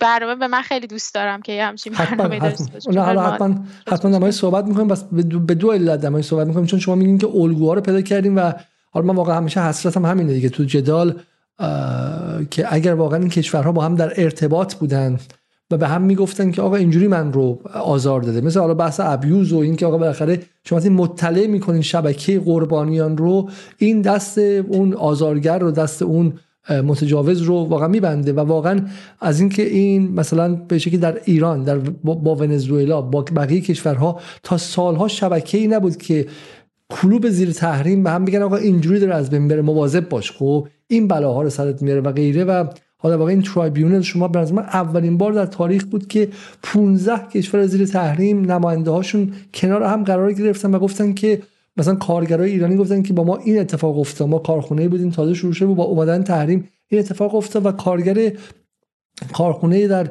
مثلا ونزوئلا گفت ای چه عجیب سرنوشت منه. و اون گفت ای توی مثلا به شکلی روسیه هم گفت سرنوشت منه. و اینها به همدیگه تازه تونستن لینک اپ شن و تجربهشون رو با همدیگه منتقل کنن و از این نظرم مهم بودش. بسیار خوب. این هم به نظر من نکته ای که امیدوارم که یک بار دیگه صحبت کنیم و این نشون میده که چطور این کارزارهای حقوقی می‌تونه محوری باشه برای اینکه حولش افکار عمومی هم به فعال شه. فقط نقش حقوقی نداره. چون این دادگاه شما که به قول معروف انفورسمنت یا توان اجرایی خاصی که نداشتش که ما وسیله بود برای اینکه افکار عمومی بیدار شه و مطلع از به شکلی جنایاتی که داره انجام میشه. بسیار ممنون از شما. اگر حرف پایانی هست بفرمایید که وگرنه ما بریم و منتظر ادامه بحث به شکلی آفریقای جنوبی شیم چون این برنامه ادامه داره دیگه درسته؟ و ما باز از شما دعوت کنیم که بیایم و ما رو همراه کنیم با اتفاقاتی که توی طی این دادگاه خواهد افتاد. جلسه بعدیش کیه و احتمالا دستور موقت در در دو سه هفته سه چهار هفته آینده بیاد و اتفاق مهمی خواهد بود. امیدوارم امیدوارم. برای اینکه من واقعا دیدم که تو حداقل تو فضای فضای اجتماعی انگلیس اتفاق خیلی خیلی مهم بود. اگر حرف پایانی داریم خانم دو تقی بفرمایید وگرنه من برم سراغ خانم نصرآبادی. خیلی ممنونم از شما و خانم نصرآبادی و از دعوتتون. بسیار ممنون از شما. شب شما بخیر و خیلی خیلی ممنون که در کنار ما بودید. خب من از خانم نصرآبادی حالا اگر خانم نصرآبادی اگر تشریف بیارن من بحث رو باشون ادامه میدم و فقط تو قبل از این خانم نصرآبادی بیام و بحث رو ما ادامه بدیم. از شما تقاضا می‌کنم که برنامه رو هم لایک کنید و من یه نکته توضیحی هم درباره برنامه دیشب باز بدم که برای بعضی ها سوء تفاهم شد و غیره. و این سوء تفاهم از این نظر به نظر من غیر ضروری بود که حالا اونایی که برنامه رو دیدن و تماشا کردن می‌دونن. من حالا بدون برگونه رو درواسی با شخص آقای سعیمی ما با خیلی ممکنه اختلاف داشته باشیم. با آقای سعیمی هم با اخت... مثلا با دانش درباره این اختلاف از ایشون دعوت کردیم و من سالهاست ایشون رو دنبال می‌کنم و و من به رغم همه اختلاف به ایشون احترام می‌ذارم. حالا اگه کسایی می‌خوام بدونن ایده البته از نحوه صحبت های صحیحی درباره آیت الله حجت اسلام رئیسی آیت الله رئیسی آقای رئیسی ناراحت شدن ایده دیگه در مورد گفتن. آقای صحیحی گفتن که در انتخابات شرکت کنید شرکت نکنید. ما در جدال سانسور نمی‌کنیم و افراد حق دارن که عقاید خاص خودشون داشته باشن. آقای صحیحی هم من حالا به اساس نوشته که تو خودشون تو فیسبوک دارن. اگر دنبال کنید و فیسبوکشون از فیسبوک جذابی است که ازش می‌تونید بیاموزید. اونجا خواهید دید که بالاخره ایشون دو تا از نزدیکانشون رو در دهه 60 در در اعدام از دست دادن و من به رغم این تجربه ای که ایشون در خانوادهشون دارن از نزدیکان و عزیزانشون باز هم چیزی میگن که با منافع ایران اینقدر همپوشانی داره. و من توصیه می‌کنم به خیلی از کسایی که مثلا امثال های سهیمی رو نقد می‌کنن یا از صحبت دیروزشون رنجیدن که برن نگاه کنن که امثال مهدی نصیری ها یا خیلی از کسانی که در وسط جمهوری اسلامی بودن یک کوچولو که از سهمشون از نظام کم شد تبدیل به دشمن نه فقط جمهوری اسلامی به دشمن ایران شدن.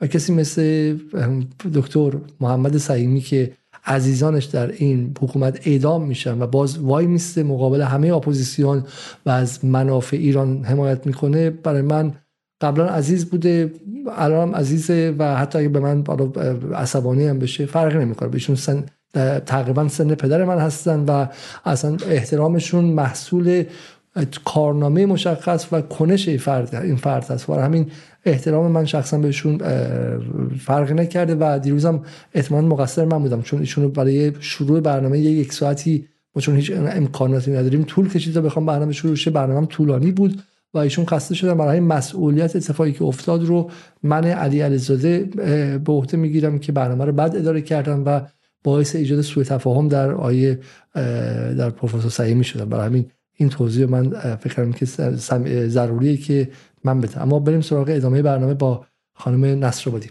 خانم نصرآبادی بریم سر بحث لبنان و اینکه چرا یک دفعه اینقدر فشارها در لبنان زیاد شد. اما اگه همونطوری که من وعده دادم شما با این مقاله آشنا هستین یا نه؟ این مقاله برگمن و مقاله دیروز برگمن و کینگزلی. خوندین شما این مقاله رو. بله منم یه نگاه گذرایی کردم بشه خب جمله خیلی جالبی که میگن اینجا میگن که دو تا هدف ادعایی و به شکل اعلامی نتانیاهو و کابین جنگ که یکیشون نابودی حماس و دیگری آزادسازی گروگان ها بود اینا با هم دیگه متناقضن هم دیگه رو نفت می‌کنن درسته؟ این می‌تونین توضیح بدین؟ ببین این برمیگرده یعنی این بس خیلی ریشه داره در واقع در این کابینه امنیتی یا کابینه جنگی که عملا بعد از آغاز عملیات طوفان الاقصا شکل گرفته در رژیم اسرائیل.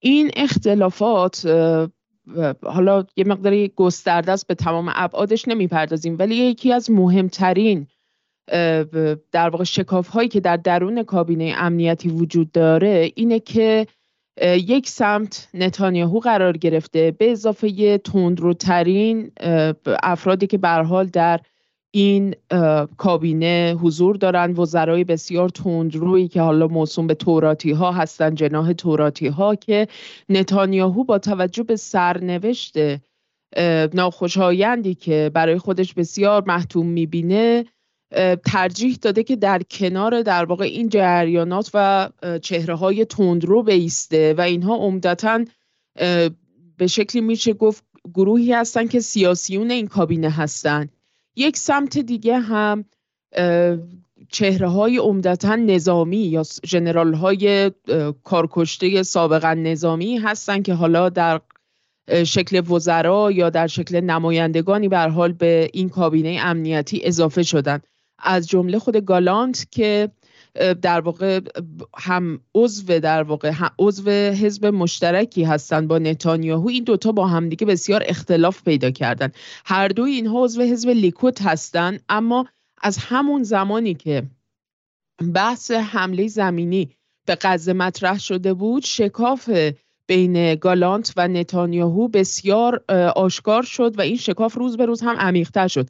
به طوری که همین دیروز پریروز بود که بحث بر سر این بود که اصلا گالانت به سراحت تهدید کرد نتانیاهو رو که تیپ گولانی رو وارد دفتر نخست وزیر می‌کنه و ممکنه نتانیاهو رو پرتش کنن اصلا از اونجا بیرون. یعنی شدت درگیری ها تا این حد بالا گرفته.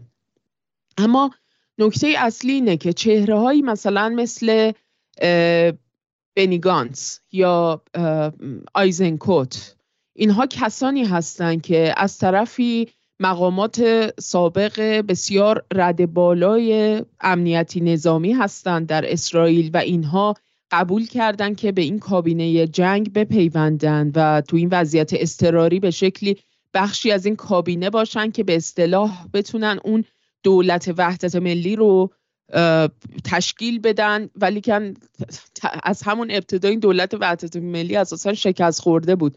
چون از همون ابتدا مثلا چهره های مثل لاپید و لیبرمن و امثال هم حتی حاضر نشدن وارد این کابینه بشن. یعنی یکی از تفاوت های جدی این دوره تنش های اسرائیل با گروه های مقاومت بود که در اون این همگرایی بین نیروهای مختلف گرایشات مختلف به وجود نیومد. اما الان داریم می‌بینیم که در واقع چهره های مثل گانس یا آیزنکوت که اتفاقا مصاحبه بسیار مهمی هم داشت با یکی از شبکه های تلویزیونی اسرائیلی همین یکی دو روز گذشته صحبت های بسیار مهمی داشت در مورد اینکه چرا در واقع باید این جنگ رو به این شکلی که در واقع با این اختصاصی که در جریانه باید تموم بشه در غیر این صورت ما نمی‌تونیم گروگان ها رو آزاد بکنیم. این در واقع می‌تونم بگم که مبنای همون چیزیه که این مقاله که در واقع رونن برگمن و اون یکی فرد دیگه با هم دیگه نوشتن در نیویورک تایمز یعنی base همون مقاله رو اون point یا نکته اصلی اون مقاله رو تشکیل میده.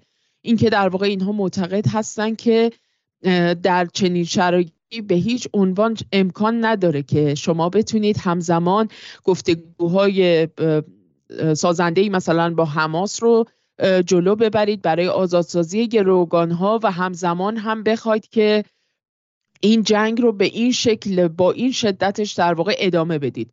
چون اختلاف مهمی که وجود داره و از همون زمانی که این داستان حمله نظامی حمله زمینی به غزه در واقع شروع شده بود و ما می‌دیدیم که زمانش هی اعلام نمیشه و دائما می‌گفتن که این به تاخیر افتاده حالا فردا حالا پس فردا. یکی از دلایلش اختلافی بود که توی کابینه بود. چون امثال گالانت امثال در واقع همین آیزنکوت و گانت و نظایر اینها معتقد بودن که نباید با این شدت حملاتی به غزه صورت بگیره. و این برای اینکه بخوان جان اسرا رو در واقع نجات بدن عملا تداخل پیدا می‌کنه و این باعث میشه که بخشی از در واقع اسرایی که در نوار غزه هستن اسرای اسرائیلی اینها جان خودشون رو از دست بدن و از این جهت به افکار عمومی سعی می‌کردن بسیار خودشون رو پاسخگو و متعهد نشون بدن. درست نقطه مقابل نتانیاهو و اون در واقع های افراطی تری که توی کابینش هستن که می‌گفتن که کلا باید شخم بزنیم. حالا دیگه حالا اون رقم البته خیلی اومد پایین از 1400 500 تا رسید به 1100 تا 1200 تا. ولی کن می‌گفتن حالا دیگه به حال ما این همه کشته دادیم اینم روش دیگه. حالا اون تعداد اسرایی که اونجا هستن. و ابایی نداشتن از این قضیه. یکی از نکات پس این بود یعنی بر سر شدت حملاتشون تو نوار غزه که از ابتدای حمله زمینی وجود داشت. اختلاف مهم دیگه بر سر تشدید تنش ها در جبهه شمالی و نبرد با حزب الله یعنی برعکس نتانیاهو و اون وزرای افراطی کابینه گالانت و کسانی که به حال نزدیک به او هستند بسیار مصرن که وارد یک جنگ با حزب الله بشن و معتقد هستند که این جبهه به مراتب از نوار غزه مهمتره برای اسرائیل و برای آینده سرنوشت در واقع اسرائیل و موجودیت اسرائیل چرا که اساسا حزب الله تهدید بسیار جدیتر و مهمتریه که اگر در واقع اونام در واقع دنبال سر مار میگردن دیگه. مثل این اپوزیسیون ایران هستن همش دنبال سر مار میگردن. اونا میگن به حال سر مار گروه های مقاومت الان تو این محدوده تو حزب الله و در لبنانه و ما باید تعیین تکلیف بکنیم و خطر حزب الله رو در کوتاهترین زمان ممکن بتونیم در واقع اون رو خونسا بکنیم. بنابراین اتفاق مهمی که افتاده تو بخش قبلی صحبتم گفتم که دو, دو سه تا محور داره این قضیه. یکی از اونها اینه که در واقع بتونن اینا به اون کریدور فیلادلفی رو بتونن از لحاظ امنیتی توش بتونن برش مسلط بشن تا تسلیحات به گروه های مقاومت به ویژه حماس نرسه.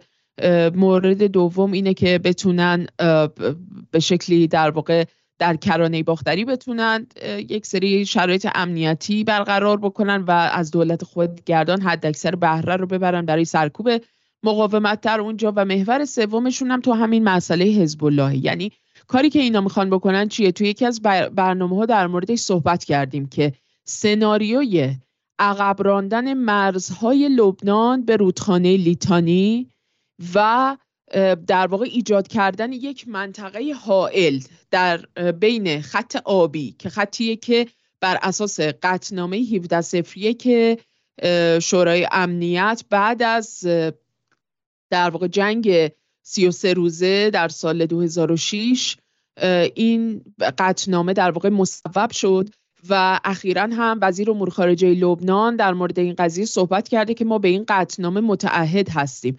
علیرغم اینکه حزب الله معتقده که به حال این قطعنامه قطعنامه منصفانه نیست و در واقع داره به شکلی بخشی از خاک لبنان رو به نوعی تبدیل می‌کنه به منطقه حائل و از این نظر ما از این نظر خورسند نیستیم ولی اگر چاره ای نیست یعنی با توجه به فشاری که روی افکار عمومی هست از جانب افکار عمومی هست روی حزب الله و به هر حال محدودیت های خودشو داره هر حال الان این یک بحث مهمیه که میگن نیروهای موقت سازمان ملل بیان و در این منطقه حائل.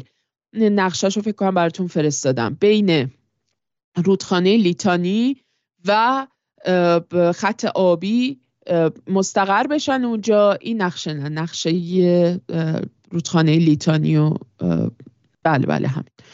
خط آبی روشن که اون بالاتر می‌بینید اون رودخانه لیتانیه و این خط آبی رنگ بر مبنای قطنامه 1701 مصوب شده در سال 2006 که به شکلی این محدوده بین این دو خط آبی تبدیل میشه به یک منطقه حائل که در این نقطه نیروهای حزب الله به ویژه نیروهای رزوان که رژیم اسرائیل بسیار از اینها بیم داره. می‌خواد که در واقع اینها رو عقب برونه به در واقع بالای مرزهای رودخانه لیتانی و اینها دیگه از رودخانه لیتانی پایینتر نتونن بیان. در عوض نیروهای موقت سازمان ملل به اضافه ارتش لبنان بیان و در این محدوده مستقر بشن در این منطقه حائل تا در واقع این سطح درگیری های مستقیمی که بین لبنان و اسرائیل به وجود میاد به حداقل ممکن برسه.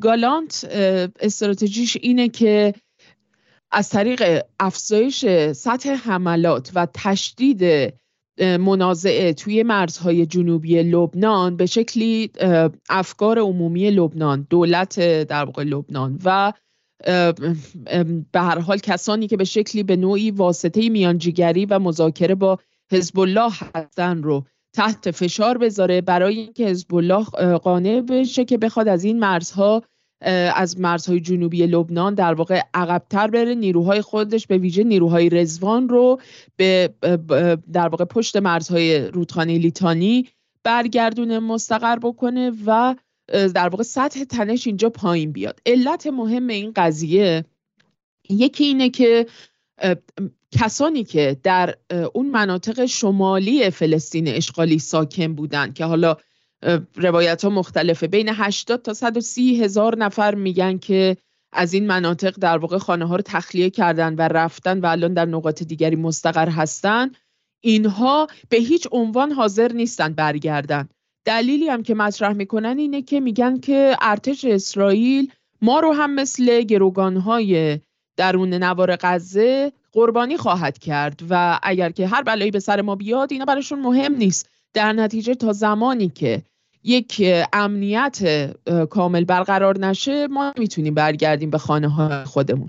از طرف دیگه الان هم مدام داره یک سری خبرهایی می‌رسه که در همین دو سه روز گذشته بحث حمله به لبنان داره خیلی جدیتر میشه داره مطرح میشه به شکلی که الان گفتن که صد هزار تا دیگه از کسانی که در واقع توی این محدوده شمالی فلسطین اشغالی هستن احتمالا باید این مناطق رو تخلیه بکنن. از طرف دیگه در یک سری مناطقی به ویژه مثلا در فکر کنم شهردار حیفا بندر حیفا بوده که گفته که با توجه به اینکه بنادر اسرائیل از سمت انصار الله به شدت مورد تهدید قرار گرفتن مردم غذا و دارو و اینها ذخیره بکنن با توجه به اینکه احتمالا جنگی خواهد در کار خواهد بود و وضعیت اضطراری داره به وجود میاد. رسانه های اسرائیلی هم در واقع دارن در مورد این مسئله با شدت خیلی بیشتری صحبت می‌کنن. یعنی تمرکز از روی بحث غزه به شدت رفته روی بحث جنوب لبنان و جبهه شمالی در رسانه های اسرائیلی و دارن به نوعی افکار عمومی رو آماده می‌کنن. همین الان در واقع یک خبر دیگه که الان دیدم در کانال تلگرامی که علی عبدی اداره می‌کنن بررسی های کریا اونجا یک خبر قابل توجهی اومده بود در مورد همین مسئله که حالا تحلیل خیلی خود بلندتر نگردیم بهتر از خبر همین لحظه ای که الان ممکنه بعدم نقشه به من از اون خارج چین بیام روی نکته ای که پس واقع بحث چیه اینجا؟ اینه که بله خبر مهم الان اینه که در واقع گالانت و گانتس خیلی روی این قضیه مصر هستن که عملیاتی علیه حزب الله لبنان بخواد در دستور کار قرار بگیره و یه جوری التیماتوم دادن. یعنی گفتن اگر میانجی ها در, در همین دو سه روز آینده یعنی تا همین آخر ماه ژانویه همین که یک هفته به پایانش حدودا باقی مونده. اگر نتونن در واقع تعیین تکلیف بکنن که حزب الله در واقع عقب بکشه و در واقع این جبهه شمالی از این وضعیت خارج بشه اینها عملیات خودشون رو ترتیب خواهند داد. و حالا باید ببینیم که با توجه به اختلافات درون کابینه این قضیه به چه شکلی خواهد بود. بسیار خب حالا پس نکته اولی که من بحث رو یه جمع‌بندی انجام بدم. پس یه نکته ای که ما اینجا روش حالا با صراحت با یقین می‌تونیم حرف بزنیم. که اول دعوایی که در داخل کابینه هستش این مقاله ای که فاینانشال تایمز منتشر کرد. امروز فکر کنم اگر اشتباه نکنم یا دیروز بودش بعد مال 19 ژانویه مال مال پریروز خب. منتشر کرد. میگه که جنگ داخل کابینه به سمت واقع به بیرون کشیده میشه و قول معروف وسط خیابون کشیده میشه. و از این حرف می‌زنه که گادی آیزنکوت که فرزندش هم در همین عملیات های سربیز گذاشته از دست داد دیگه. در یکی از کشته شدگانشون بود در غزه کشته شد. آیزنکوت و یک از طراحان مهم نظامی و امنیتیشونه گفته که دولت قابل اعتماد نیستش و باید انتخابات رو همین الان برگزار کنیم. انتخابات خیلی مهمه چون از اول بحث سر این بود که ما جنگ رو به جایی برسونیم کارم با حماس تموم شه بعد نتانیاهو خواهد رفت و غیره. ولی این که الان آیزنکود الان خواهان انتخابات چه یعنی در واقع دعوا خیلی خیلی سنگینه. و همینطور من باز اصرار دارم که اون مقاله نیویورک تایمز مقاله مهمیه به این علتی که به این علتی که از داخل خود دعواهای اسرائیل با زبون خود نیویورک تایمز با میگه که اوضاع چه خبره. من اینا بتونم نشون بدم به شما بسیار خوب. اینهاش. این هم یکی حالا مقاله پلیتیکوی قبلش که میگه نتانیاهو trapped by clashing demands from war cabinet and hawks خود نتانیاهو هم زیر فشار بین کابینش که بالاخره می‌خواد جنگی رفتار کنه. استراتژیست جنگی هستن و تندروهای بیرونی که حالا بنی گانتس هم شما اسمش چیه؟ مثلا می‌خوام. اون تندروها و اون ارتودکس ها به شکلی اون فشار متفاوتی دارن میرن و اینجا نتانیاهو زیر فشار خیلی خیلی خاصی. اما این علت این مقاله نیویورک تایمز مهمه که ببینید چند نکته رو اشاره می‌کنه. میگه که اسرائیل has established control over a smaller part of Gaza at this point in the war uh, than it originally envisaged in battle plans from the start of invasion which were reviewed by the New York Times. یعنی اصلا اون چیزی که نیویورک تایمز دیده اسرائیل بخش خیلی کوچکتری از غزه رو از اون چیزی قرار بود بگیره گرفته. خب دو تا چیز هست. یکی اینکه ادعاشون در فضای عمومی اون کالا هیچ. اون اصلا هیچ. برای اینکه اون ادعا می‌کردن که غزه رو همشون می‌گیریم و بیرونشون می‌کنیم. سر سینا میفرستیم. اون ادعاهای رجزخانیشون بود. ولی خودشون بالاخره در اتاق جنگ می‌گفتن آقا مثلا ما 10 درصد غزه رو می‌گیریم 20 درصد رو می‌گیریم. و الان و الان همون هم نگرفتن. همون چیزی که در واقع در اتاقهای واقعی گرایانه یه سری آدم نظامی که کار کشتن و بالاخره جنگ دیدن می‌گفتن می‌گیریم در عمل همون هم نتونستن بگیرن این برای این فرض به اون ادعایی که در رسانه انجام می‌شد این عمل بعدش میگه that slower than that slower than expected pace has led some commanders to privately express their frustrations over the civilian government's strategy for Gaza and led them to conclude that the, free, the freedom of more than 100 uh, Israeli soldiers still in Gaza can be secured only through diplomatic rather than military means. حالا در واقع این کسانی که کماندر هستن و یه سری فرمانده جدی جنگی هستن فهمیدن که این کابینه داره مزخرف میگه و رای که کابینه داره میره به کشتن همه گروگان ها منجر میشه. چرا این بحث مهمه؟ چون از طرفی ویدیوی جهاد اومده بیرون. احساسات رو تونسته به قلیان بیاره در داخل اسرائیل تظاهرات ها در داخل اسرائیل. یه مجموعه پیچیده با هم دیگه است. میدان کاری که بخش اعلام حربی جهاد و حماس این مدت کردن فشاری که خانواده های گروگان ها آوردن و شکافی که در داخل کابینه و بین کابینه و ارتش هستش. این اینها همش باعث شده که این در داخل دیگه نتانیاهو نتونه با اون راحتی بگه من این کار می‌کنم و سلام. این نکته خیلی جالب خانم نصر من خودم توقع نداشتم که هم حماس هم جهاد بتونن اینجوری با افکار عمومی اسرائیل بازی کنن و مثل موم تو دستشون بگیرن. یعنی همین ویدیوهایی که بعد وقت دو دقیقه سه دقیقه است چهار دقیقه است و به نظر چیز خاصی نمیاد و تکنیک هم توش استفاده نشده. با دوربین معمولی شاید حتی مثلا با موبایل گرفته شده باشه اما واقعا تو قلب مخاطبان اسرائیلی میشینه و و ذهنشون رو تاثیر می‌ذاره. درست این ویدیو جهاد شما پیروز دیدین؟ بله دقیقا.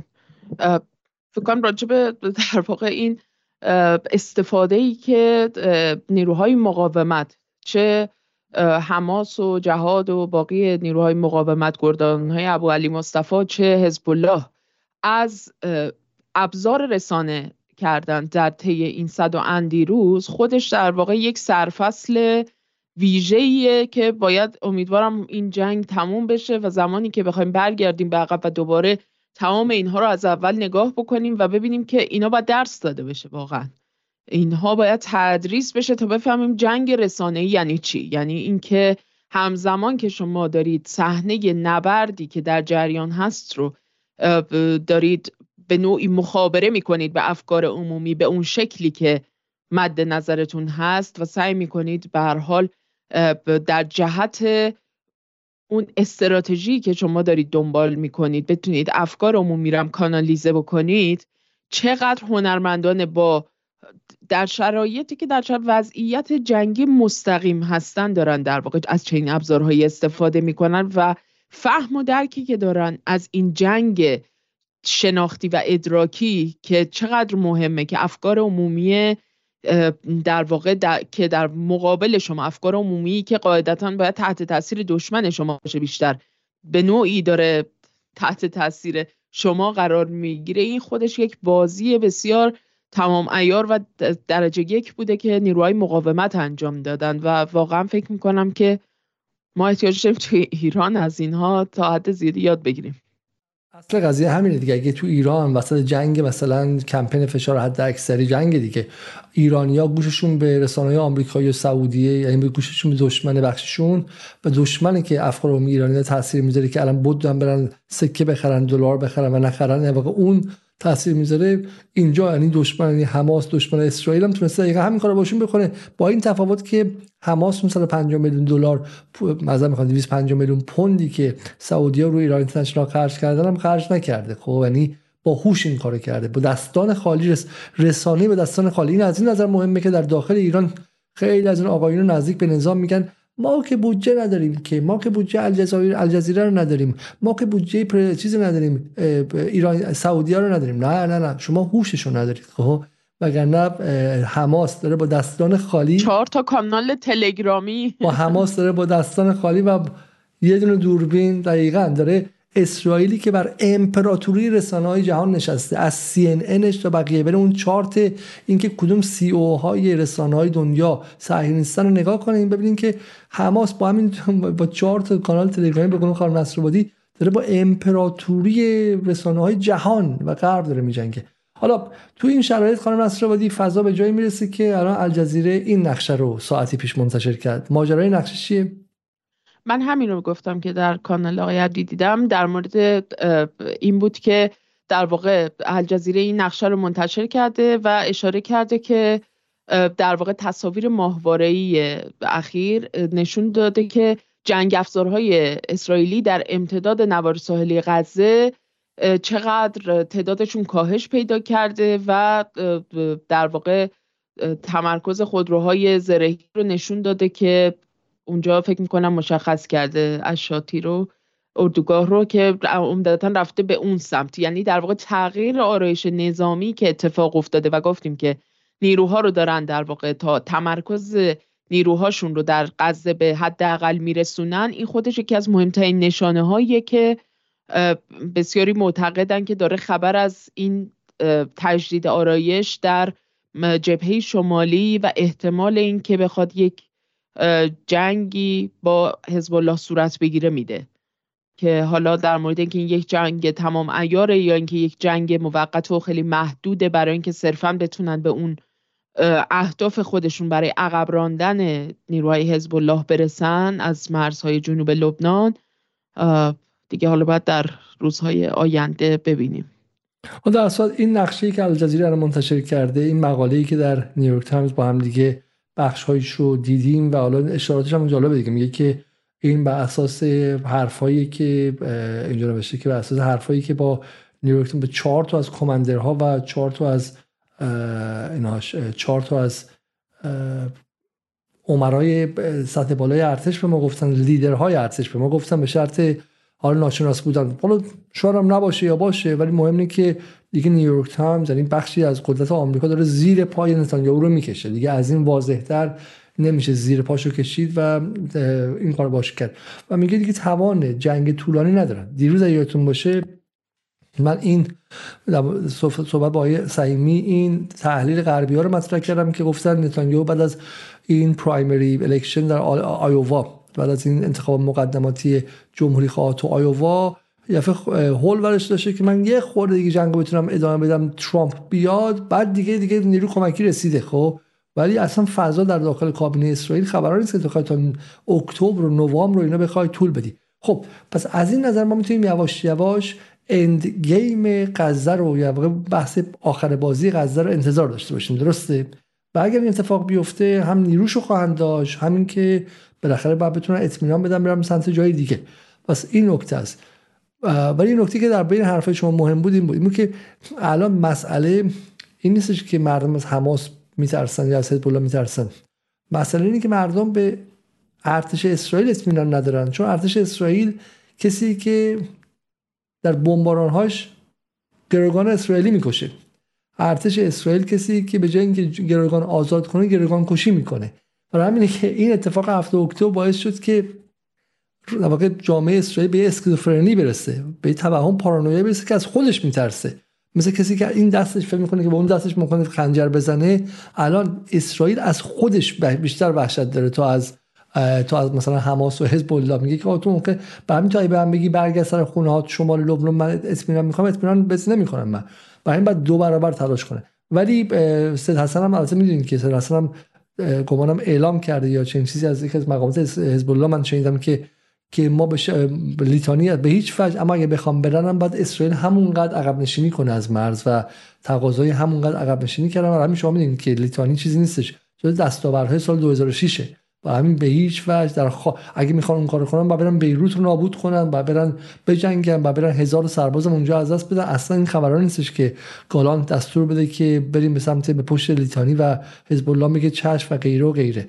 و همین حالا میگم امروز با اینکه میزان به شکل حملات اسرائیل بیشتر شده و به نظر که داره سعی می‌کنه که جنگ رو بکشه ولی نظر من راه بسیار بسیار طولانی است و چنین تصوری داشته باشه و این تصورم من گمان می‌کنم چیزی شاید بیشتر نباشه. از اینکه از این از اون توهم که ما همه حماس رو از بین خواهیم برد. برای همین به قول معروف به قول انگلیسی بعد اینو رو با یه خورده نمک خورد و خیلی نباید جدیش گرفت که واقعا می‌تونن به این به این خواسته برسن.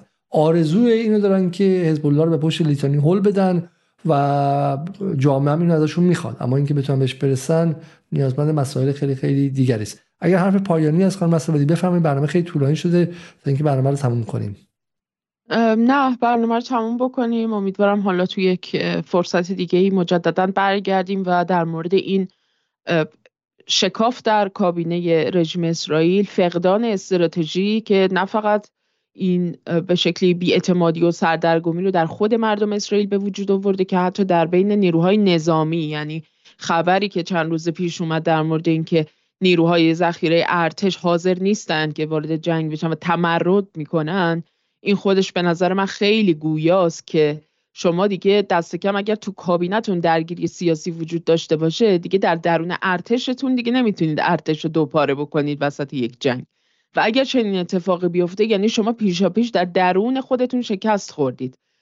در درون در واقع چارچوب های خود همون حکومت خودتون و در بین نیروهای سیاسی مستقر. بنابراین فکر می‌کنم اینا بحث های مهمیه و یک سری جزئیات و ریزکاری هم داره که حالا توی فرصت دیگه بهشون می‌پردازیم و پس فردا هم فکر می‌کنم که یک برنامه دیگه ای رو داریم در ادامه بحثی که با آقای تها زینالی شما داشتین. حدود فکر می‌کنم دو هفته پیش یا سه هفته پیش که فکر می‌کنم بحث با اینکه بحث سیاسی و تاریخی نظری جذابی هستش ولی فکر می‌کنم که خیلی خیلی قابل توجه خواهد بود. امیدوارم که پیشا پیش منم یه دونه راپورتاج رفتم ماجرای عکس هم توضیح بدید.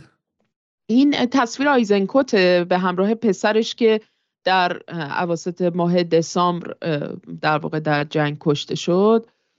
و آیزنکوت همونجور که گفتم خدمتون تو یکی از در مصاحبه ای داشت با یکی از شبکه های تلویزیونی اسرائیلی و در اونجا به سراحت در مورد این فقدان استراتژی صحبت کرده بود در مورد این اختلافات درون کابینه صحبت کرده بود و به سراحت گفته بود که ما نمی‌تونیم به خودمون که دیگه نمی‌تونیم دروغ بگیم که ما قادر به این قضیه نیستیم که در واقع این جنگ رو ادامه بدیم و گروگان ها رو به خونه برگردونیم.